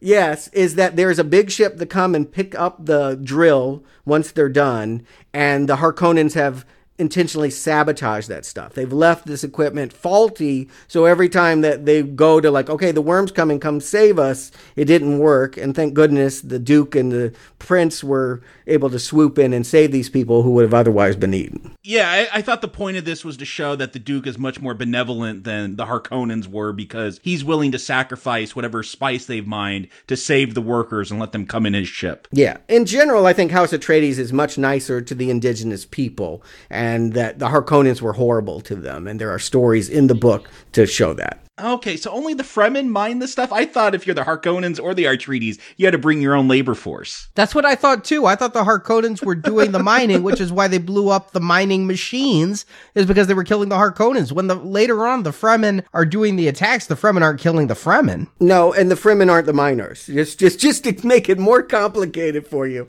Those are free agents. Miners can come from anywhere in the universe, from any of the planets. So it's just a job.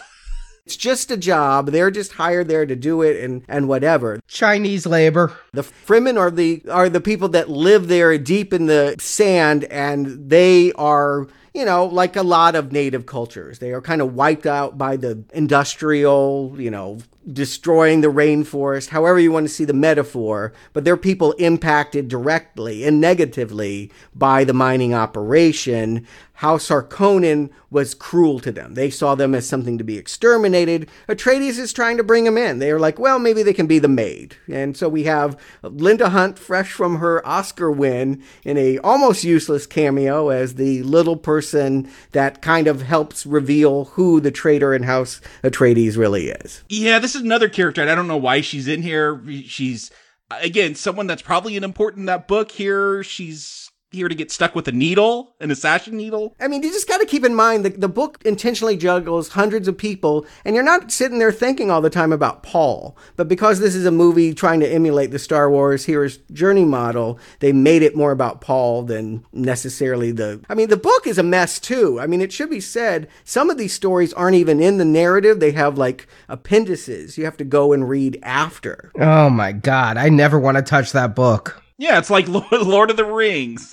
yeah, it's very Lord of the Rings. But no, this is what I'm saying. This is a bad adaptation. It doesn't sound like a bad adaptation because it's a problem with the book. It's not. It's a very faithful one. But it's a problem with the storytelling then. Yeah, and you may have that problem with the book, but it's compounded because of what we need from a movie to tell a story. Books can be messier and they can go on tangents and they can go on for as long as they want to, but movies are constrained by time and by our ability to follow so many things visually and yeah, it's just harder to make it work. And you could also skim over pages of books. When it goes into areas there you're like, what the hell?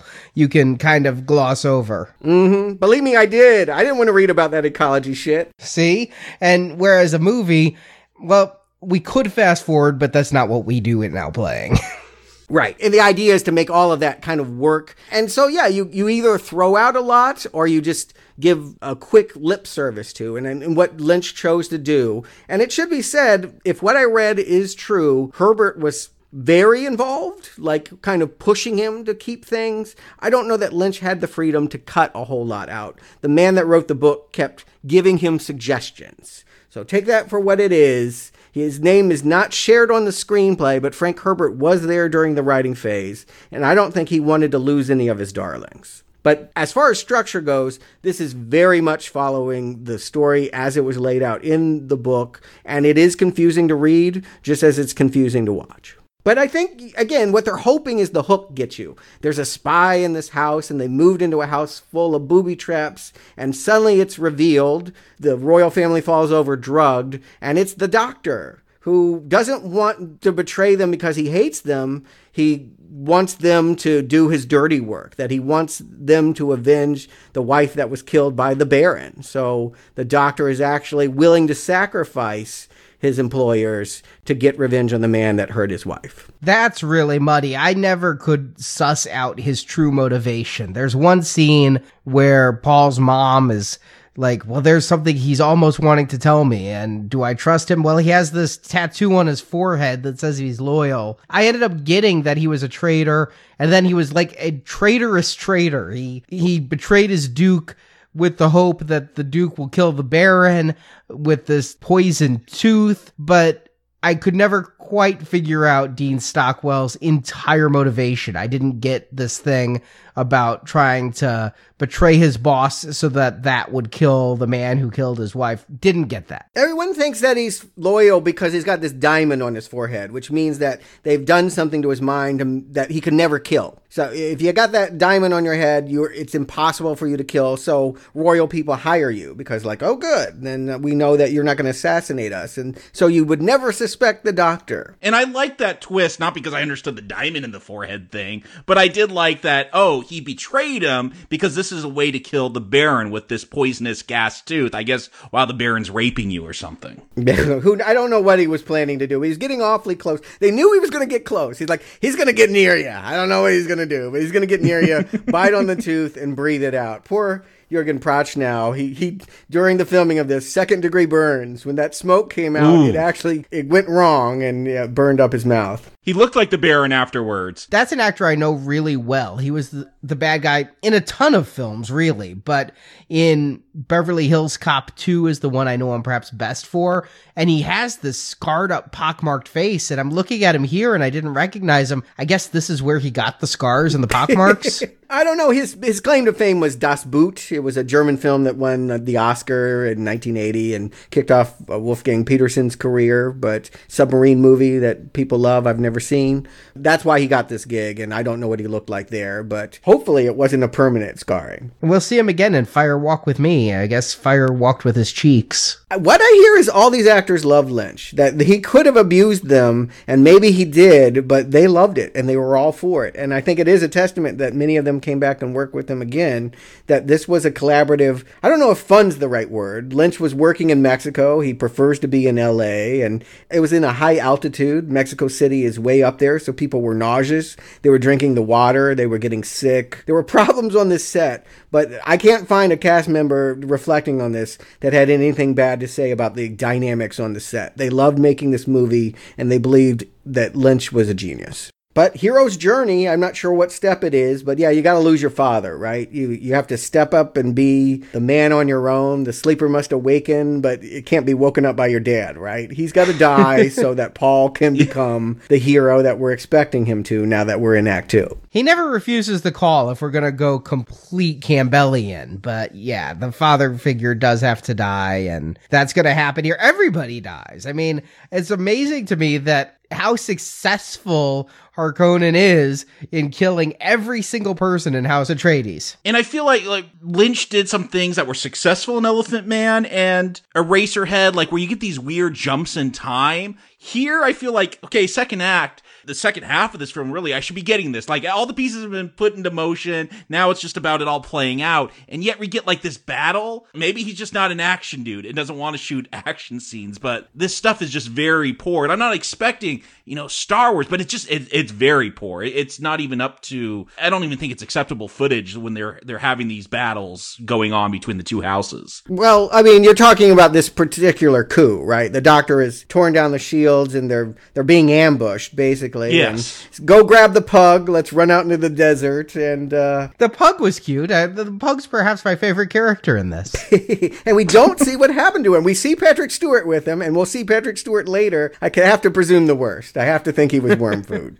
Dog with worms. There you go. But yeah, I mean, not all of them are dead. Uh, spoiler alert for the sequel, but one character we see gets shot in the head, comes back and is a major player. I think it's why they included him here. He was a character you really, really could have eliminated. He did almost nothing. He shows up at the beginning and saying, Hey, I'm going to go to the planet earlier. And then we see him later wearing the shield, and the bullet does this cool thing where it goes through and in slow motion shoots him in the head. And you're like, Who was that guy? Well, yeah, Duncan Idaho, you mean? Like, why is Duncan Idaho in this film? Yes. Because he's the big bad guy in part two. Okay, it feels like he's supposed to be like the Han Solo to Paul's Luke here. And yeah, I don't know why he's in this. Just like Sting, just like so many characters, I don't know why he's in this movie. Yeah, they're not well served. Again, Linda Hunt won an Oscar. This is her next film so that she could fall over and like bleed out on a floor. These are you, you could have gotten anybody to do this, but uh, they got the best people to do these cameos. Max von Sydow, yeah, he's just kind of like I think they rip open his still suit. He's like squirting water or something and thrown out. My favorite one though is the the Barker from Elephant Man. He's here as their Mentat, Thufir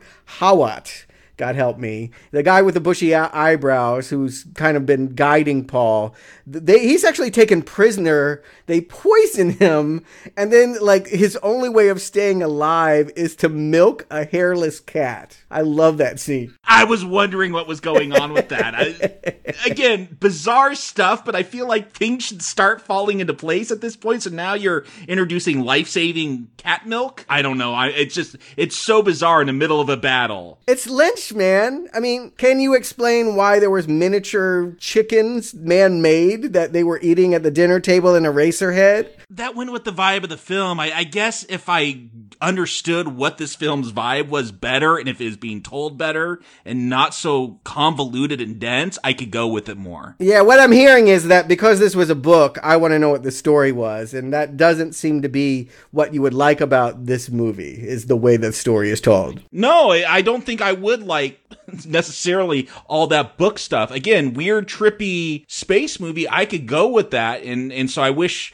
Herbert wasn't standing over Lynch's shoulder as he was writing the screenplay. And maybe in a three hour and 15 minute cut, this would all have room to breathe. But in the two hour and 15 minute cut, it feels like the wrong darlings were salvaged. That was the frustration. That's why Lynch walked away really mad. He wasn't really a hater towards his bosses, but he was really mad that he was stuck with this two hour, 18 minute rule. And yeah, he felt like exactly that, Arnie. That the wrong things got cut and reduced, and that as someone that likes a slower pace and time to breathe, this movie never does that. It's not a fast moving movie, but certainly the way that the story explodes and goes in side tangents and all that, you always feel like something is happening and there's no lingering on any moment. And I just am struggling with fingernails to follow along. And basically, it is. You said like a foreign language movie with no subtitles. This is kind of like me watching a Spanish language movie with no subtitles, where I get some of the words, so I follow the gist of the movie, but I couldn't tell you the very specifics. And that's what's kind of happening here for me. Is that bad?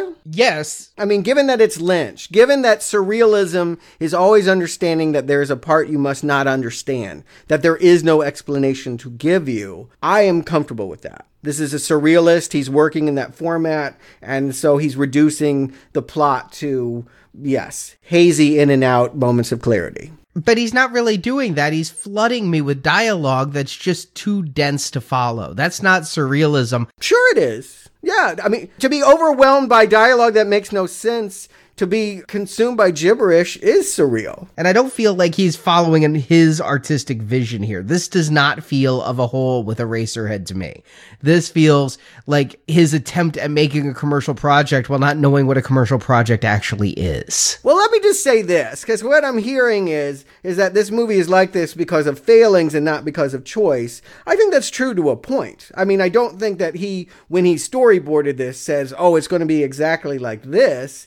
But I think that Lynch is a director who's said many, many times there are happy accidents. That a lot of the things that have stuck out to people as being unique about his films were not things that he scripted or knew about. That through something that happened out of his control, it just occurred in the film and he was able to capitalize on it. And that to him, being a creative mind is just seizing the opportunities. I don't think that they wanted Dune to be this way at all, but because it wasn't intended, to me, doesn't mean I can't enjoy it that it is this way. And for me, uh, I'll go with surrealism. We'll get lots of weird dreams in this second half. Uh, something about a second moon and water and a hand opening up. Yeah, I don't even feel like explaining it to you. Yeah, just shit like that. Yeah, no, it's there's no point.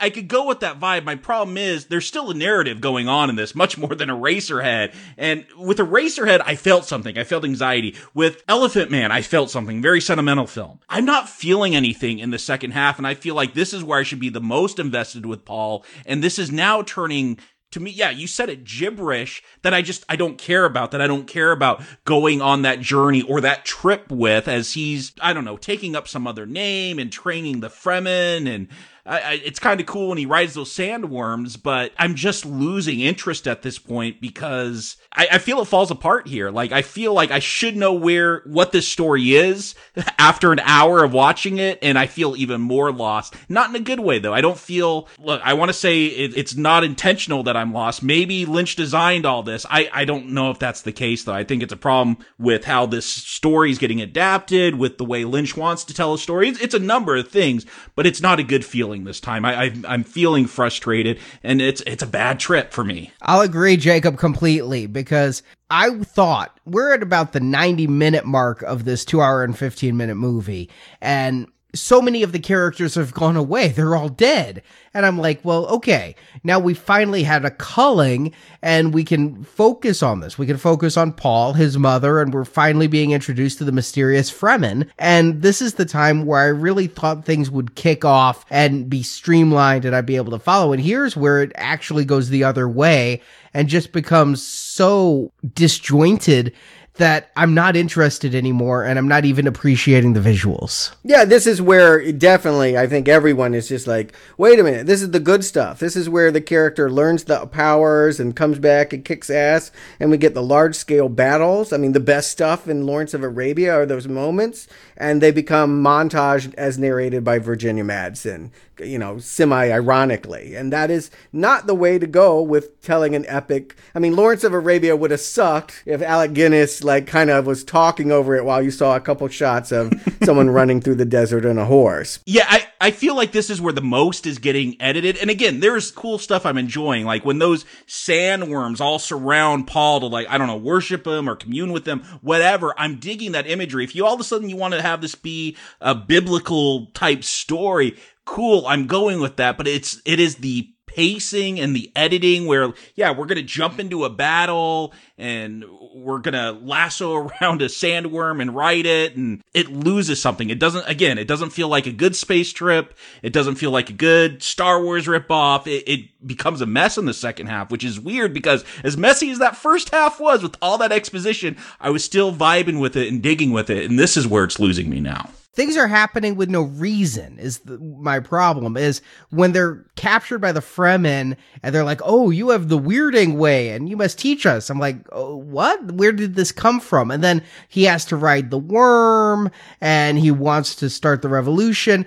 Everything is being thrown in here. And from this moment to the moment where he drinks the water i'm confused why anything is happening. One thing i really like and i don't think maybe anyone else would like it unless they've read the book. But an adaptation choice that Lynch made that is absolutely not in the book is the idea that they have those weirding modules and that, yeah, he's going to train with them. We have that, I think, a, a very funny scene where he's like, kick the obelisk, you know, hit the obelisk, shout at the obelisk. Now stand back while I just talk to it and blow it apart. I mean, I just, I really dig the, the whole idea of the weirding module. But where does he get the module? Like, these are the things I'm asking. Where did all this come from? All of a sudden, they have all these weirding guns. Well, yes, those scenes are eliminated, and I imagine somewhere they're lying on the editing room floor, and, and I'm not forgiving it for that. But I, what I wanted to point out was the fact that this is Paul taking something that he learned from his mother. Again, the Bene Gesserit speaking the voice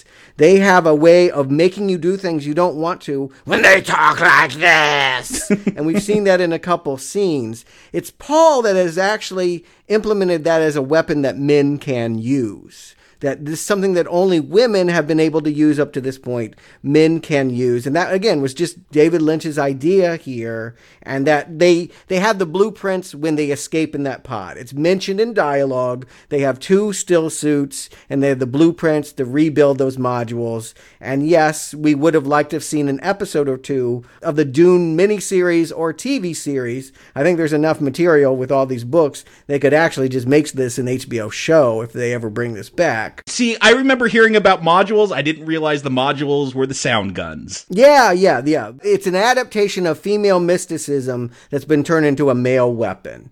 For me, the problem of the second half, on top of what you guys are talking about, is I just don't find the Fremen that interesting. They live in caves, it's a very dark, ugly world, and all of these actors just aren't very appealing, particularly Sean Young. I just feel like I wouldn't want to hang out here. If this were my choice of survival, I might just go get eaten by a worm because this is awful.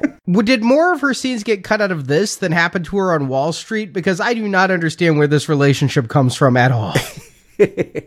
no, but I think, you know, when you cast Sean Young, you end up editing around Sean Young. I mean, tell me of your homeworld, Usul. Oh, okay. Ugh. I wonder how many takes it took to get that. She's not good, and she's never good, but she worked as an android in Blade Runner. Her robotic style does work occasionally in sci fi, but certainly not here. For romance and love, for a movie that's trying to appeal to mass audiences, you really need to believe that these characters feel something. But I mean, it's pointed out, and Jacob, you've said you're not feeling anything. Paul, that comes from Paul himself. He says, Where are my feelings? He said, Yes, I know. I feel for no one. And I think that's Lynch. I think in general, most of his movies are told in that style. I think that's transcendental meditation, which he's heavily influenced by. The idea that you go beyond your body, that you transcend the anguish and the feelings of your body are exactly what Lynch uses as tools to make his art. So I think that he's using this character to espouse that. And that's not something in the book, that's something Lynch is bringing to it. And yet, if this is what you're using to sell me transcendental meditation, you're failing because I, I don't want any part of it. Like, I don't get w- what the appeal would be. I, I've studied Buddhism. I understand, you know, that whole Zen thing. But if I'm taking this film as a commercial for meditation, no, I, I don't get transcendental meditation. I don't get why this is useful. But besides that, that funny, oh, by the way, there's a Messiah in this movie. There's a prophecy. One of the funniest things I think we're going to go into a, another, I guess, big battle that's going to go on for two years with weird editing. But Gurney shows back up. Patrick Stewart, like he lived. Why did he go away? And more importantly, why did he come back? And why didn't he cut his hair? He's got like a bald headed mullet going on. Even I'm not entirely sure about this. I think what might have happened is that we saw him caught up in the battle. I think he ran out into the desert and wound up at a different tribe than the one that Paul ended up of Fremen. I thought he was with the Harkonnen and Paul was killing the Harkonnen. Yeah, that's what I thought. Uh, he could have been, but if you're with the Harkonnen, they put a heart plug on you. So I didn't see that he had one of those. Maybe he did have one of those, but that was why I was confused about that. I thought it might be Harkonnen, and then I thought maybe he was just in a different area. But because we don't have Lawrence of Arabia telling us that Paul is uniting all these different tribes, then I honestly just can't tell you. It doesn't really seem to matter that much. He's separated from Gurney, they're reunited, and they he basically just needs to win everybody over. And what better way to do that than yeah, to ride a worm, to just you know, that's where I think I always felt like the special effects kind of struggled, right? It's where the blue screening becomes the most evident when he's climbing up there and, you know, gets it like it's a harness or something. You know, he pokes in the ropes and yeah, it really does feel like Flash Gordon with that Toto no, soundtrack yeah. going. yes. It's reminding me of like the Hawkmen or whatever, yeah. like as they're riding those worms. Like, yeah, it does get a real Flash Gordon vibe during these battle scenes. Not in a good way. The riding the worm could be completely awesome if they could have pulled it off. And ILM could have pulled it off, but whoever was doing these effects, be it budget or be it pure talent. Wait a minute. Are you telling me there's only one person that could have done this? In 1984? In 1984? Yes, I am telling you that. I'm sorry. I saw Return of the Jedi. I saw that Ewok stuff, and they have bad blue screen in all of it. Not this bad. Yeah, this is as bad as that speeder uh, chase in, in Endor. All right, it's as bad as some of the stuff on Tatooine, but Endor's miles above this will agree to disagree, but I think you may be remembering the way that they got tweaked and not how it actually was in 84 if you think the special effects were so much better than what's being done here. These are great people working on these special effects, top of the industry. I'll tell you one of my favorite effects, and this may be a little weird, but you know, as we're going into this climax, if there's not enough characters, we're going to introduce a new one. Paul's mom, Jessica, drinks the water of life. She's pregnant with this fetus. I love the shot of the fetus. Who can it be? Yes. Like, I love Alia. She's yes. my favorite too. I love her. Oh boy, that she weirds me out, and I dislike her actively. Being weirded out yes. is what I want. So the yeah, she's awesome in how scary she is. Normally, you would think, oh my god, a little child, and she's supposed to beat up the Baron. I totally believe that he'd get his ass kicked by this scary little one. She is the Omen in all of that. I mean, she is the scariest of the scary children. My brother is coming. Yeah, I love it. yeah, the voice, the inflection, and that's totally not the actress's voice, right? I mean, that's bad lip syncing. It's lip syncing. I mean, uh, bad, I guess. If you think all lip syncing is bad, yeah, it's. I don't think all is. I just think this didn't. It, it reminded me of the Clint Howard episode of Star Trek in the 60s where you have a child and the adult, and the child just couldn't get the pacing right of the words and so the lips don't match and but they're not doing that because they're unsatisfied with her they're doing that because lynch loves to play with sound and that he realized how creepy it is to have that layered voice if you got a telepath that could shoot their thoughts around, I don't know. I, I go with the vibe of this. It doesn't need to match up. I do wonder though, she takes on the Baron. You know, she I guess her growth rate was accelerated because her mom drank the water of life while she was pregnant. And you know it's been two years but now she's like eight. Yeah it's like you know don't have a glass of wine. Yeah but i i do have to wonder why does the baron have a heart plug? Like it seems like he puts those into people so he could easily kill them but he's got one as well and she's gonna rip it out. He's got all of these pustules. He has a doctor working on him like he's a fixer-upper car. I'm not surprised that he needed something to plug up his heart Yeah, and I think that's just the Harkonnen way. I guess he's somebody else's bitch at, at one point, and then he became who he is. But yeah, the plug to me, I mean, I just love it as an idea of patriotism of like you're now mine. I have your heart, and I can pull it out at any time. But uh, his is pretty well protected. I I don't feel like anybody would else would be able to pull that away. But I, I also think that you know she has the Gom Jabbar. She has this like thimble, the same thing that was being held to Paul's neck when he put his hand in the box she's got that as her weapon as well. She's becoming, she's accelerated. She's a really smart kid. She's becoming like the Reverend Mother, the Bene Gesserit, but at a much faster rate. And I don't know what she'll become, but I know that she does continue on in the Dune sequels. And then we get again talking about those lynch cuts where it's like, oh, all of a sudden we're going to be at some other moment. Like all the tribes, I guess, are in a room. Like the Emperor, he's landed and he was part of that space battle, but now I think they're doing a peace treaty. I don't know because Feyd's going to show up. Sting, remember he's in this movie. He's going to show up to have a knife fight at the end for some reason. This is completely out of the blue. I mean, I understand what Stuart said earlier that he was being set up as a nemesis, but I didn't get it. I saw the Baron as the bad guy. So when you have this little girl with glowy blue eyes take out the Baron, what does that leave Paul to do? Okay, maybe go after the Emperor. No, the Emperor's just going to sit there and watch while Paul has a knife fight with Sting, who has done nothing except just, I guess, be sexy. He's appeared in vision saying, I will kill you. but yeah, he hasn't actually killed anybody. And, and really, it's his brother, Rabban, that's much scarier. He's the one that's like crushing things to drink and doing horrible things. He ends up being beheaded by the Emperor. Yeah, the Emperor took him out. So, yeah, maybe the least threatening Harkonnen is being the one foisted off on Paul. And I think that is unfortunate because it is supposed to be a significant doppelganger to Paul. But and, and the other thing that got cut from the scenes where he was hanging out with the Fremen was his first kill. I think there's a major knife fight in each part of Paul's evolution. At first, right before he goes to Arrakis, he fights that machine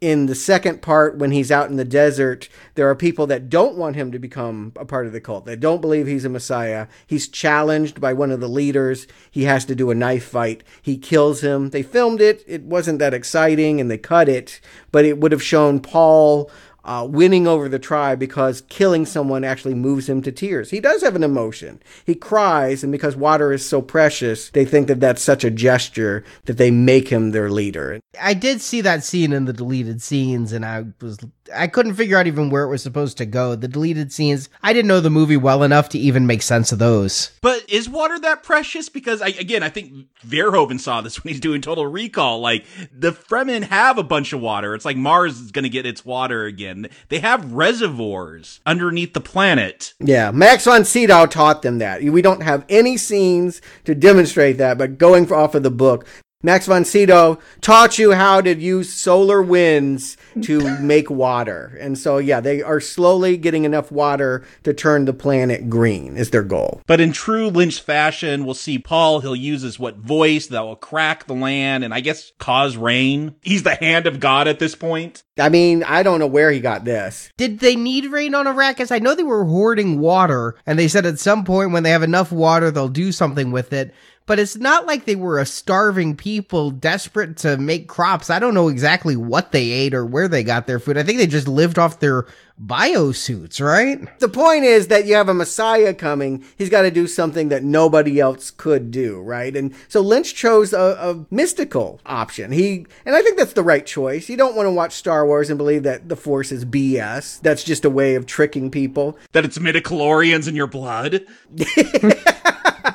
Well put. Exactly so. We don't want to see the mysticism cheapened. So, yeah, if Paul has in fact awakened the sleeper, what has awakened? What is so tremendous about him? Yeah, cracking the earth and bringing rain to a desert planet seems pretty impressive. I'd make him my leader. And I'm trying to read into this. What does this mean? Because you control the spice, you control the universe. Is he destroying all the spice by turning Dune into a, a water world? Like, is it going to kill the worms? Like, what? What is? I, I I'm trying to read something into this. I'm not sure if there's anything to read though. Like, is God destroying the universe here because Paul's God and he's destroyed the spice? Jacob, you have me thinking about when it rains here and all the worms come out of the cracks and just kind of lay there dying. Now I picture that whole planet. Yeah, the poor worms are gonna die.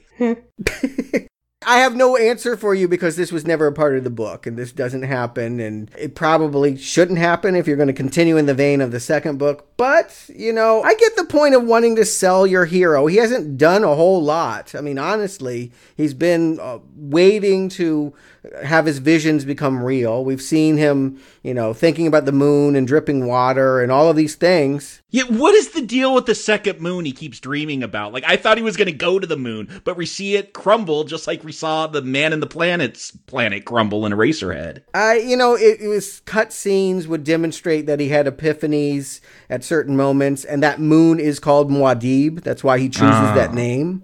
And so it's why they give him that name. I, I was wondering if it was like some 2001, 2010, the year we made contact thing going on where there was like maybe new worms on that planet, new spice, who knows? No, but that movie was out at theaters at the same time and beating it at the box office. I think it's as simple as God brings rain, right? Something from heaven. So he's delivered something from the sky that they never thought they would see. It just seemed weird though because they had millions of gallons stored underneath the world. I No, no, it's not about not having water. It's the idea that they may never need to harvest water again. They can waste it. They can go piss in the pool because it's going to come from the sky now. So Calexit can finally happen. It's rained. See, and I thought Paul just somehow like used that water to cause the rain. I didn't get the sense that he was creating a new source. No, I knew he was creating the rain. I just didn't understand why or anything. It's like, okay, so the prophecy is fulfilled and you already captured the emperor. So are you, I mean, are, you're the emperor now and you could make it rain and you could do the weirding way without a box on your hand. And why do I care? And in a cutscene, I'm going to marry your daughter too. Virginia Madsen becomes his bride, thus making him the God Emperor, which is the title of a later book. But he will actually control the universe because he marries Irulan, which normally might piss off his actual lover, Sean Young. Yeah. Yeah, that seems weird. But keep in mind, it's a it's a line of dialogue. But Duke Leto never married Jessica. That was his concubine. You marry for politics. You have your concubine for your loving. That's the way it works here. So they're like the French. Yeah, it is very European. It's probably why it didn't play. I'm sure we would have accepted everything else here in America, but the idea that he would have multiple wives was just too much. We stormed out of the theater. We tore up the the glossary. We said we can't accept this movie. But can we take this? Jacob Stewart, do you recommend Dune? Jacob. Look, I actually went into this with a very open mind. Now, being someone that understands David Lynch and having seen his films, is interested in seeing that aspect of it, just because it is such a, a big film in the sci fi community and pop culture wise. It's a movie that, despite being a flop, has made an impact. So I went in, okay, can I get into this even though I just wanted R2 and C3PO when I was eight, or I fell asleep during those oil paintings when I tried to watch it before? And there's a, there's things I like here. The, the design I like, the, the costuming, the, that weird alien that could fold time, the worms. There, there's a lot of neat visuals and, sometimes that matters a lot and that can make a recommend. I think with Doctor Strange, a lot of that worked because of just all the trippy visuals for me. Here though, because they put so many damn words and names and tribes and kingdoms and planets in front of me, I get lost in that because I'm like, okay, why is this thing important? Why is that thing important? And now I got to try to make sense of all this. And I know this movie has a following. My sense is if you're a fan of the book, you probably love this movie. I don't know if anyone who has never read that book will love this movie because it, it's confusing. But I, I, think the biggest problem is by the time I get to the end of this movie, I just realize I don't care about the outcome. Like Paul never really wins me over. He's kind of bland. And what's the point of the end of this film? Like, I don't know, the, the Emperor and the Atreides and the Fremen are all kind of hanging out, I guess, and they could go surf on the waves of Dune. I don't know what the point of it is. Like, I, I don't know what I was supposed to learn. And I get there's a lot of things referenced, religion and ecology and all those kind of things. I don't know if any of that plays into this film or plays into it to the amount that it should that I feel like is kind of set up in the beginning. So for me, it's a frustrating film. Like, like I said, I we're gonna do a TV series next week. I, am actually open to that. I want to see a longer version of what Lynch could have done because I think he could have made something work. But what we have here as a two-hour and 17-minute film, it doesn't work for me. It's a not recommend. Stuart. When Lynch was doing the press junket, before anybody even saw the movie, he had to go out there and sell the movie, and people were always asking him, you know, what's your, what's your pitch? And his answer was, the more familiar with the book you are, the more you'll like it. And I now realize, certainly listening to you guys, that's got to be true here. If you don't have a base knowledge of the book and you're expecting a story, frustrations galore. That said, Lynch. This is a Lynch retrospective. I want to put it out there. I don't think that he's big on selling a big overriding theme or a story. I think in most cases, story is incidental and in service and only partially there to allow him to have his style. And certainly on style points, this movie is tremendous. I think start to finish, I love looking, experiencing, seeing a, Uh, yeah, a vision that is unlike any other sci-fi movie I can think of, including Eraserhead. I'm going to go ahead and say it. This, so far, of the series, is my favorite of the three films. I actually have the most visceral response watching this movie. I just love almost every minute of it. Maybe some of those Fremen in the cave scenes I'm not crazy about, but I just I totally dig this vibe, and I think that Lynch is at the height of his powers. He'll he'll never have more money to do what he does here, and it was grandiose to see that little Eraserhead movie blown up extra big. So for me, this is a, a tremendous experience, but I also recognize I know a lot about the book and thus some things that might really trip people up I probably took as second nature. I didn't find this movie that confusing until maybe the last 30 40 minutes. But again, if you're confused, that may not even be a bad thing if you can get into the Lynch vibe. I am the Lynch fan, so I think it's easiest for me to do that and I give it a solid recommend. I watched this movie and as I mentioned, I didn't understand everything that was happening, but I got the gist of it. Stuart, I don't even get the gist of how you could consider this the best of the films we've seen thus far. But again, I haven't read the books, and that must be the chasm I can't bridge is having not read the books. Because to me, I think Elephant Man is going to remain one of the best in this entire series as we go through Lynch's stuff. Not the best. I know there's at least two things we're going to cover that I like better, maybe three, but that's an amazing piece of cinema. And this is a failure. It's a failure of storytelling. It's a fail. It's visually interesting, but it's overlong for just a visual set piece. I mean, if you want a music video, you don't want it to last for two hours and 15 minutes, and you sure as hell don't want a music by Toto. And if you want a story, this is not going to give it to you. I believe this to be the worst film we're going to be covering in the entire Lynch retrospective. You were wrong. you were very, very wrong. If this is the worst film, then I, I'm looking forward to this retrospective. I know that there's a worse film, and I've never met a person who's disagreed with me. I haven't seen all of Lynch's films, but I find it hard to believe that it will be worse than this. So this is worse than Eraserhead for you? Absolutely, because Eraserhead. Wow, because you hated that film. Like you never wanted to do that film on the podcast. I found that to be like I had mentioned, like that chair display at the Museum of Modern Art. But I at least recognized it as modern art. Whereas this, I don't even think lives up to that moniker. You can't have art when it's a sellout.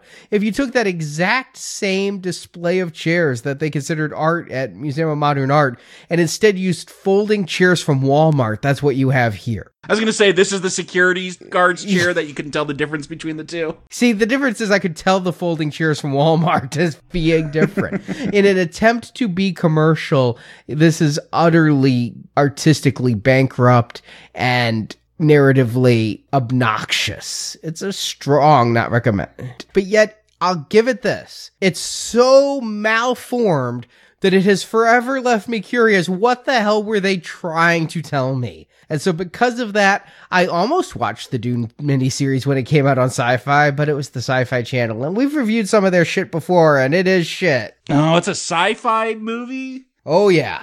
Oh. Is there a sharktopus in it? yeah, that's what I mean. To be fair, I, I, haven't seen it. I just want to put it out there. I've never seen it. Never even thought I wanted to see it. But not all sci-fi is created equal. Uh, usually, it's all not good. I, I can say it's pretty uniformly not good. But there's the real schlock, and then there's the kind of like dry stuff that they do that they don't have enough money, and it just it's just not working in the way that a theatrical science fiction film does. I've seen some of that as well, and I suspect it might be like that. I'll applaud them when they do Mega Gator versus Sharktopus because they know what they're doing there. But I'm looking at the stuff we've done, which is two Return of the Living Dead films. Well, they bought that though. That's not even fair. They bought that at a market. They didn't make that. I don't know if they made this Dune or bought it, but so much that they premiere is stuff they can't find any place else that act because of how bad it is the Necropolis, uh, Return of the Living Dead, the Firestarter Rekindled, the Prime Directives RoboCop. Is this before or after the rebranding where they started using Wise? Oh, what? Way before. That only happened a couple years ago. That gives me a little more hope then. Yeah, there was no Y in sci-fi. There still isn't, except on their name, which is dumb. But they have cooking shows now, so whatever. Wow. But uh, you know what? I do believe, as a fan of that book, that just because I liked what Lynch did with it, that's definitive. I do believe that there is a better version of this story to be made for the screen. And I hope they can pull it off. A mini series seems like the venue to pull it off. That they have, I think, three nights to do this. I think this is going to be close to a five hour thing we're going to get. Yeah, I'm game. I'll be watching the the letterbox theatrical version they call it or director's cut i think as well as the original tv format. I'll be watching it twice. I only have the director's cut but i don't envy anyone who has to watch a miniseries twice in one week. Different cuts or no? I'm breaking it up overnight but yes that is what will be out for the next two weeks because we're really building up to Rogue One to talk about Lucas, to talk about Star Wars. Yeah, we should say Lynch is not involved at all with the TV series or with the Children of Dune that we'll be covering. No, no, it's all going back to Frank Herbert. Yeah, we, have said this isn't Star Wars, but we're using it to lead up to Star Wars. Yeah, we're stepping away from the Lynch franchise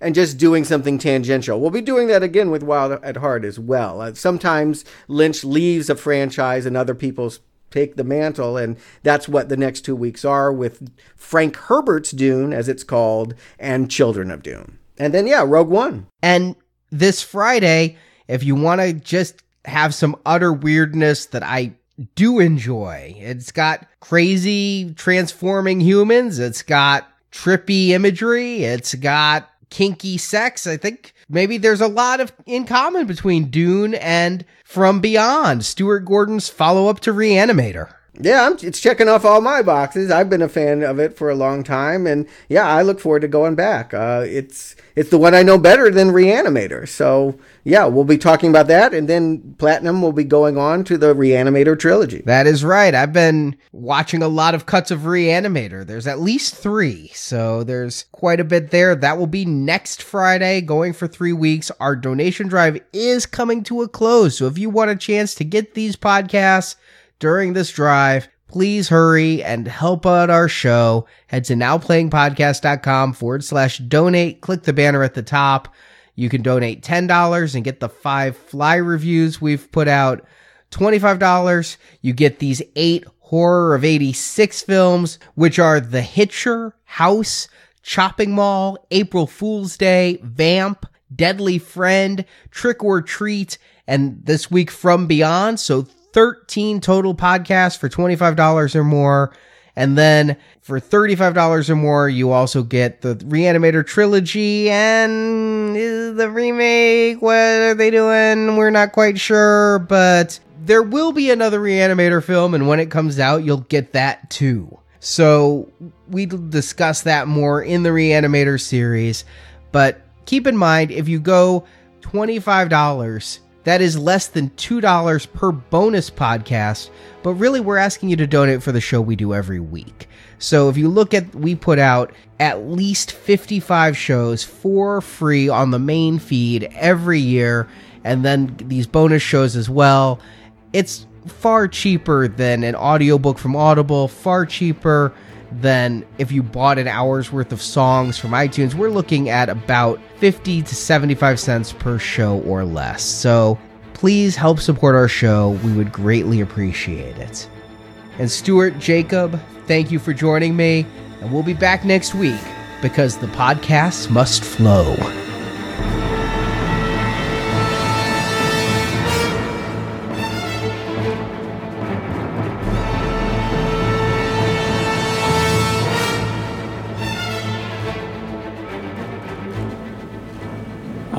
The sea. But a person needs new experiences. They jar something deep inside, allowing him to grow. Without change,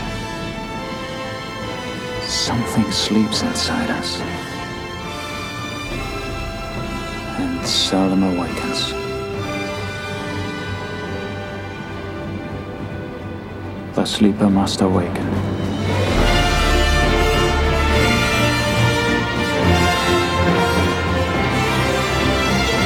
Thank you for listening to this episode of Now Playing's Dune Movie Retrospective Series, and we hope you've enjoyed the show. Will we ever have peace, Muad'Dib? We'll have victory. Now that you've heard the movie review, head to booksandnachos.com to hear Stuart's reviews and analysis of Frank Herbert's original Dune novels. I thought of many pleasures with you.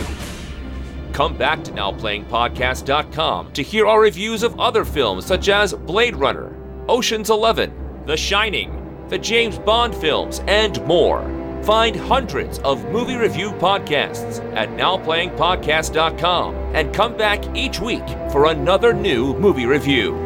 This place is changing me. It's the spice. It's in the air we breathe, in the food we eat. I can't escape it. Also at NowPlayingPodcast.com forward slash book, you can order Now Playing's film review collection, Underrated Movies We Recommend. This book has 125 reviews about films you probably haven't seen, but you should. Whatever the need, we have the breed.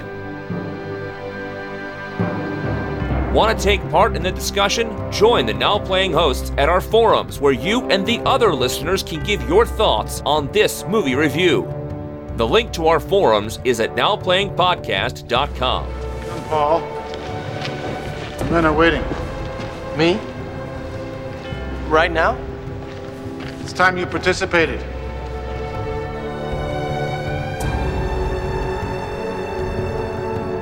The time of plots and revenge is coming to an end.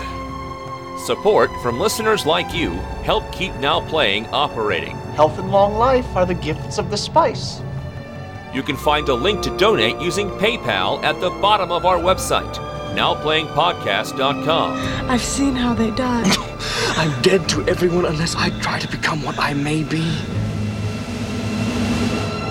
You can also help out Now Playing by leaving us a five star review on iTunes. A link to Now Playing's iTunes listing can be found at nowplayingpodcast.com.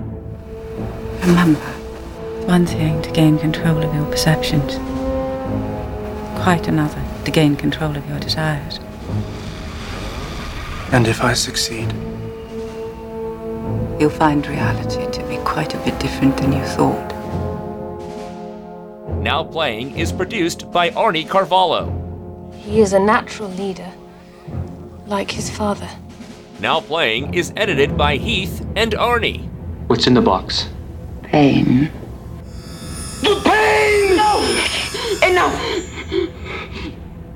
No woman, child, ever withstood that much. Now Playing credit narration by Brock.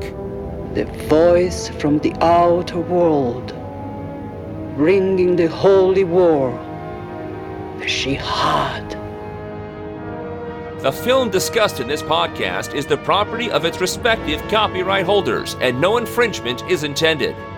The first step in avoiding a trap is knowing of its existence. The opinions expressed on Now Playing are those of the individual hosts and may not reflect the opinion of Venganza Media Incorporated. Some thoughts have a certain sound. Now Playing is a Venganza Media production, copyright 2016, all rights reserved, and no part of this show may be reproduced, repurposed, or redistributed without the written permission of Venganza Media Incorporated. Be sure he recalls his flimsy denials when he's face to face with death's sweet smile.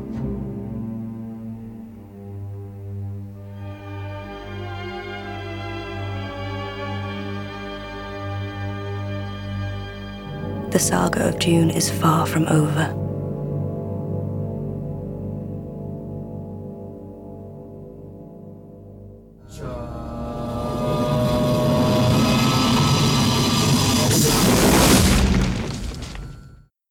Starring. The f- kind of cast list is that? It's alphabetical. Alphabetical? That's how they did it in the credits, yeah. Yeah. yes, it is. It's alphabetical by last name. I'm like, Brad Dourif is not going to be the third name I f- say. I'm not even going to say Brad Dourif's name. Starring. Mother. They're all alphabetical. Yeah, no, that's how it's done in the end credits. It says that. Yeah, you want? Do you want me to feed you lines and you can just cut it me out? Here, no, I got it.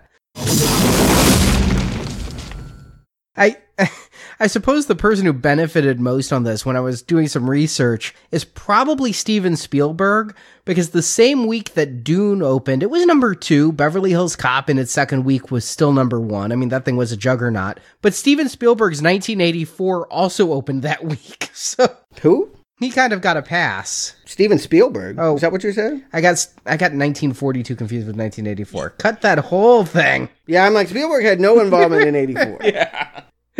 All right, cut the whole thing. Oh my, I just looked up that space worm toy. Wow. Yeah. No, it's a big dick. it's a dildo. That you could put yours in in one end, it looks like. Yeah, well, But that's the thing is, I was thinking fleshlight because it, when it opens up, it kind of is vaginal. It's a little vagina dentata. Wow, they they made the spice harvesters and everything. Man, they really were. yeah, they were aiming big. These came out, didn't they? I've seen some of these figures on clearance. Yeah, I mean, I'm looking at catalog pictures of it, so I'm assuming they came out. There was eight people that they picked out for the action figures, and a lot of the cars and the guns and all that stuff. That Fat Baron had to be a big seller. Oh my god, the figures are worth a lot now. Uh, Yeah, oh, I'm sure they are. They're probably very rare. Of course, you know, like anything rare that's become a cult item. Base for this film, and Universal Pictures did ultimately release the expanded cult that uh, the cult. led by the popular Duke Le- Duke popular led by the popular Duke Leto uh, led by the popular Duke Leto Atreides led by the You're gonna feel like such an asshole saying all these names, just like Lord of the Rings. It's Leto if you really want to get geeky, but it's yeah. Leto. Okay, I was thinking Jared Leto, Jared Leto. How the fuck do you pronounce it? Uh, who plays him? Uh, Jurgen Prochnow. Okay, it is led by the popular Duke Leto Atreides, played by Jurgen Prochnow. I know there's so many syllables. oh, I actually said it right. I was like Prochnow. Yeah, no, you did it. I would have corrected you. Yeah. It's more. I mean, it's an Americanized, but I'm not German. I can't say it correctly. Yeah, it's probably something screamed. All right. More, the Spacing Guild is concerned about the Duke's son, Paul, played by Kyle MacLachlan. You know, that guy who you've seen on Agents of S.H.I.E.L.D., him. He's on Agents of Shield. Yeah. I didn't know that. What's his superpower? Is he possessed by an evil owl? He can make all his cachet from Twin Peaks disappear. He's Daisy's mysterious father from season two, who, when they. I don't know who Daisy is. Moving on, though. She was previously known as Skye, and now she's known as Quake. Anyway. Yep, no idea. And so for me, yeah, you could do something visual that's weird and confusing. And look, this is a film. I call it Spice World, which I, I guess that's a different movie, but it's going to be a movie about tripping on drugs and traveling through space. And yes, So they're the same movie, pretty much. I haven't seen Spice World, so to be determined. Oh, I have. There's not a drug good enough to make that work. Maybe someday we'll spice up your life, Jacob. Looking forward to it.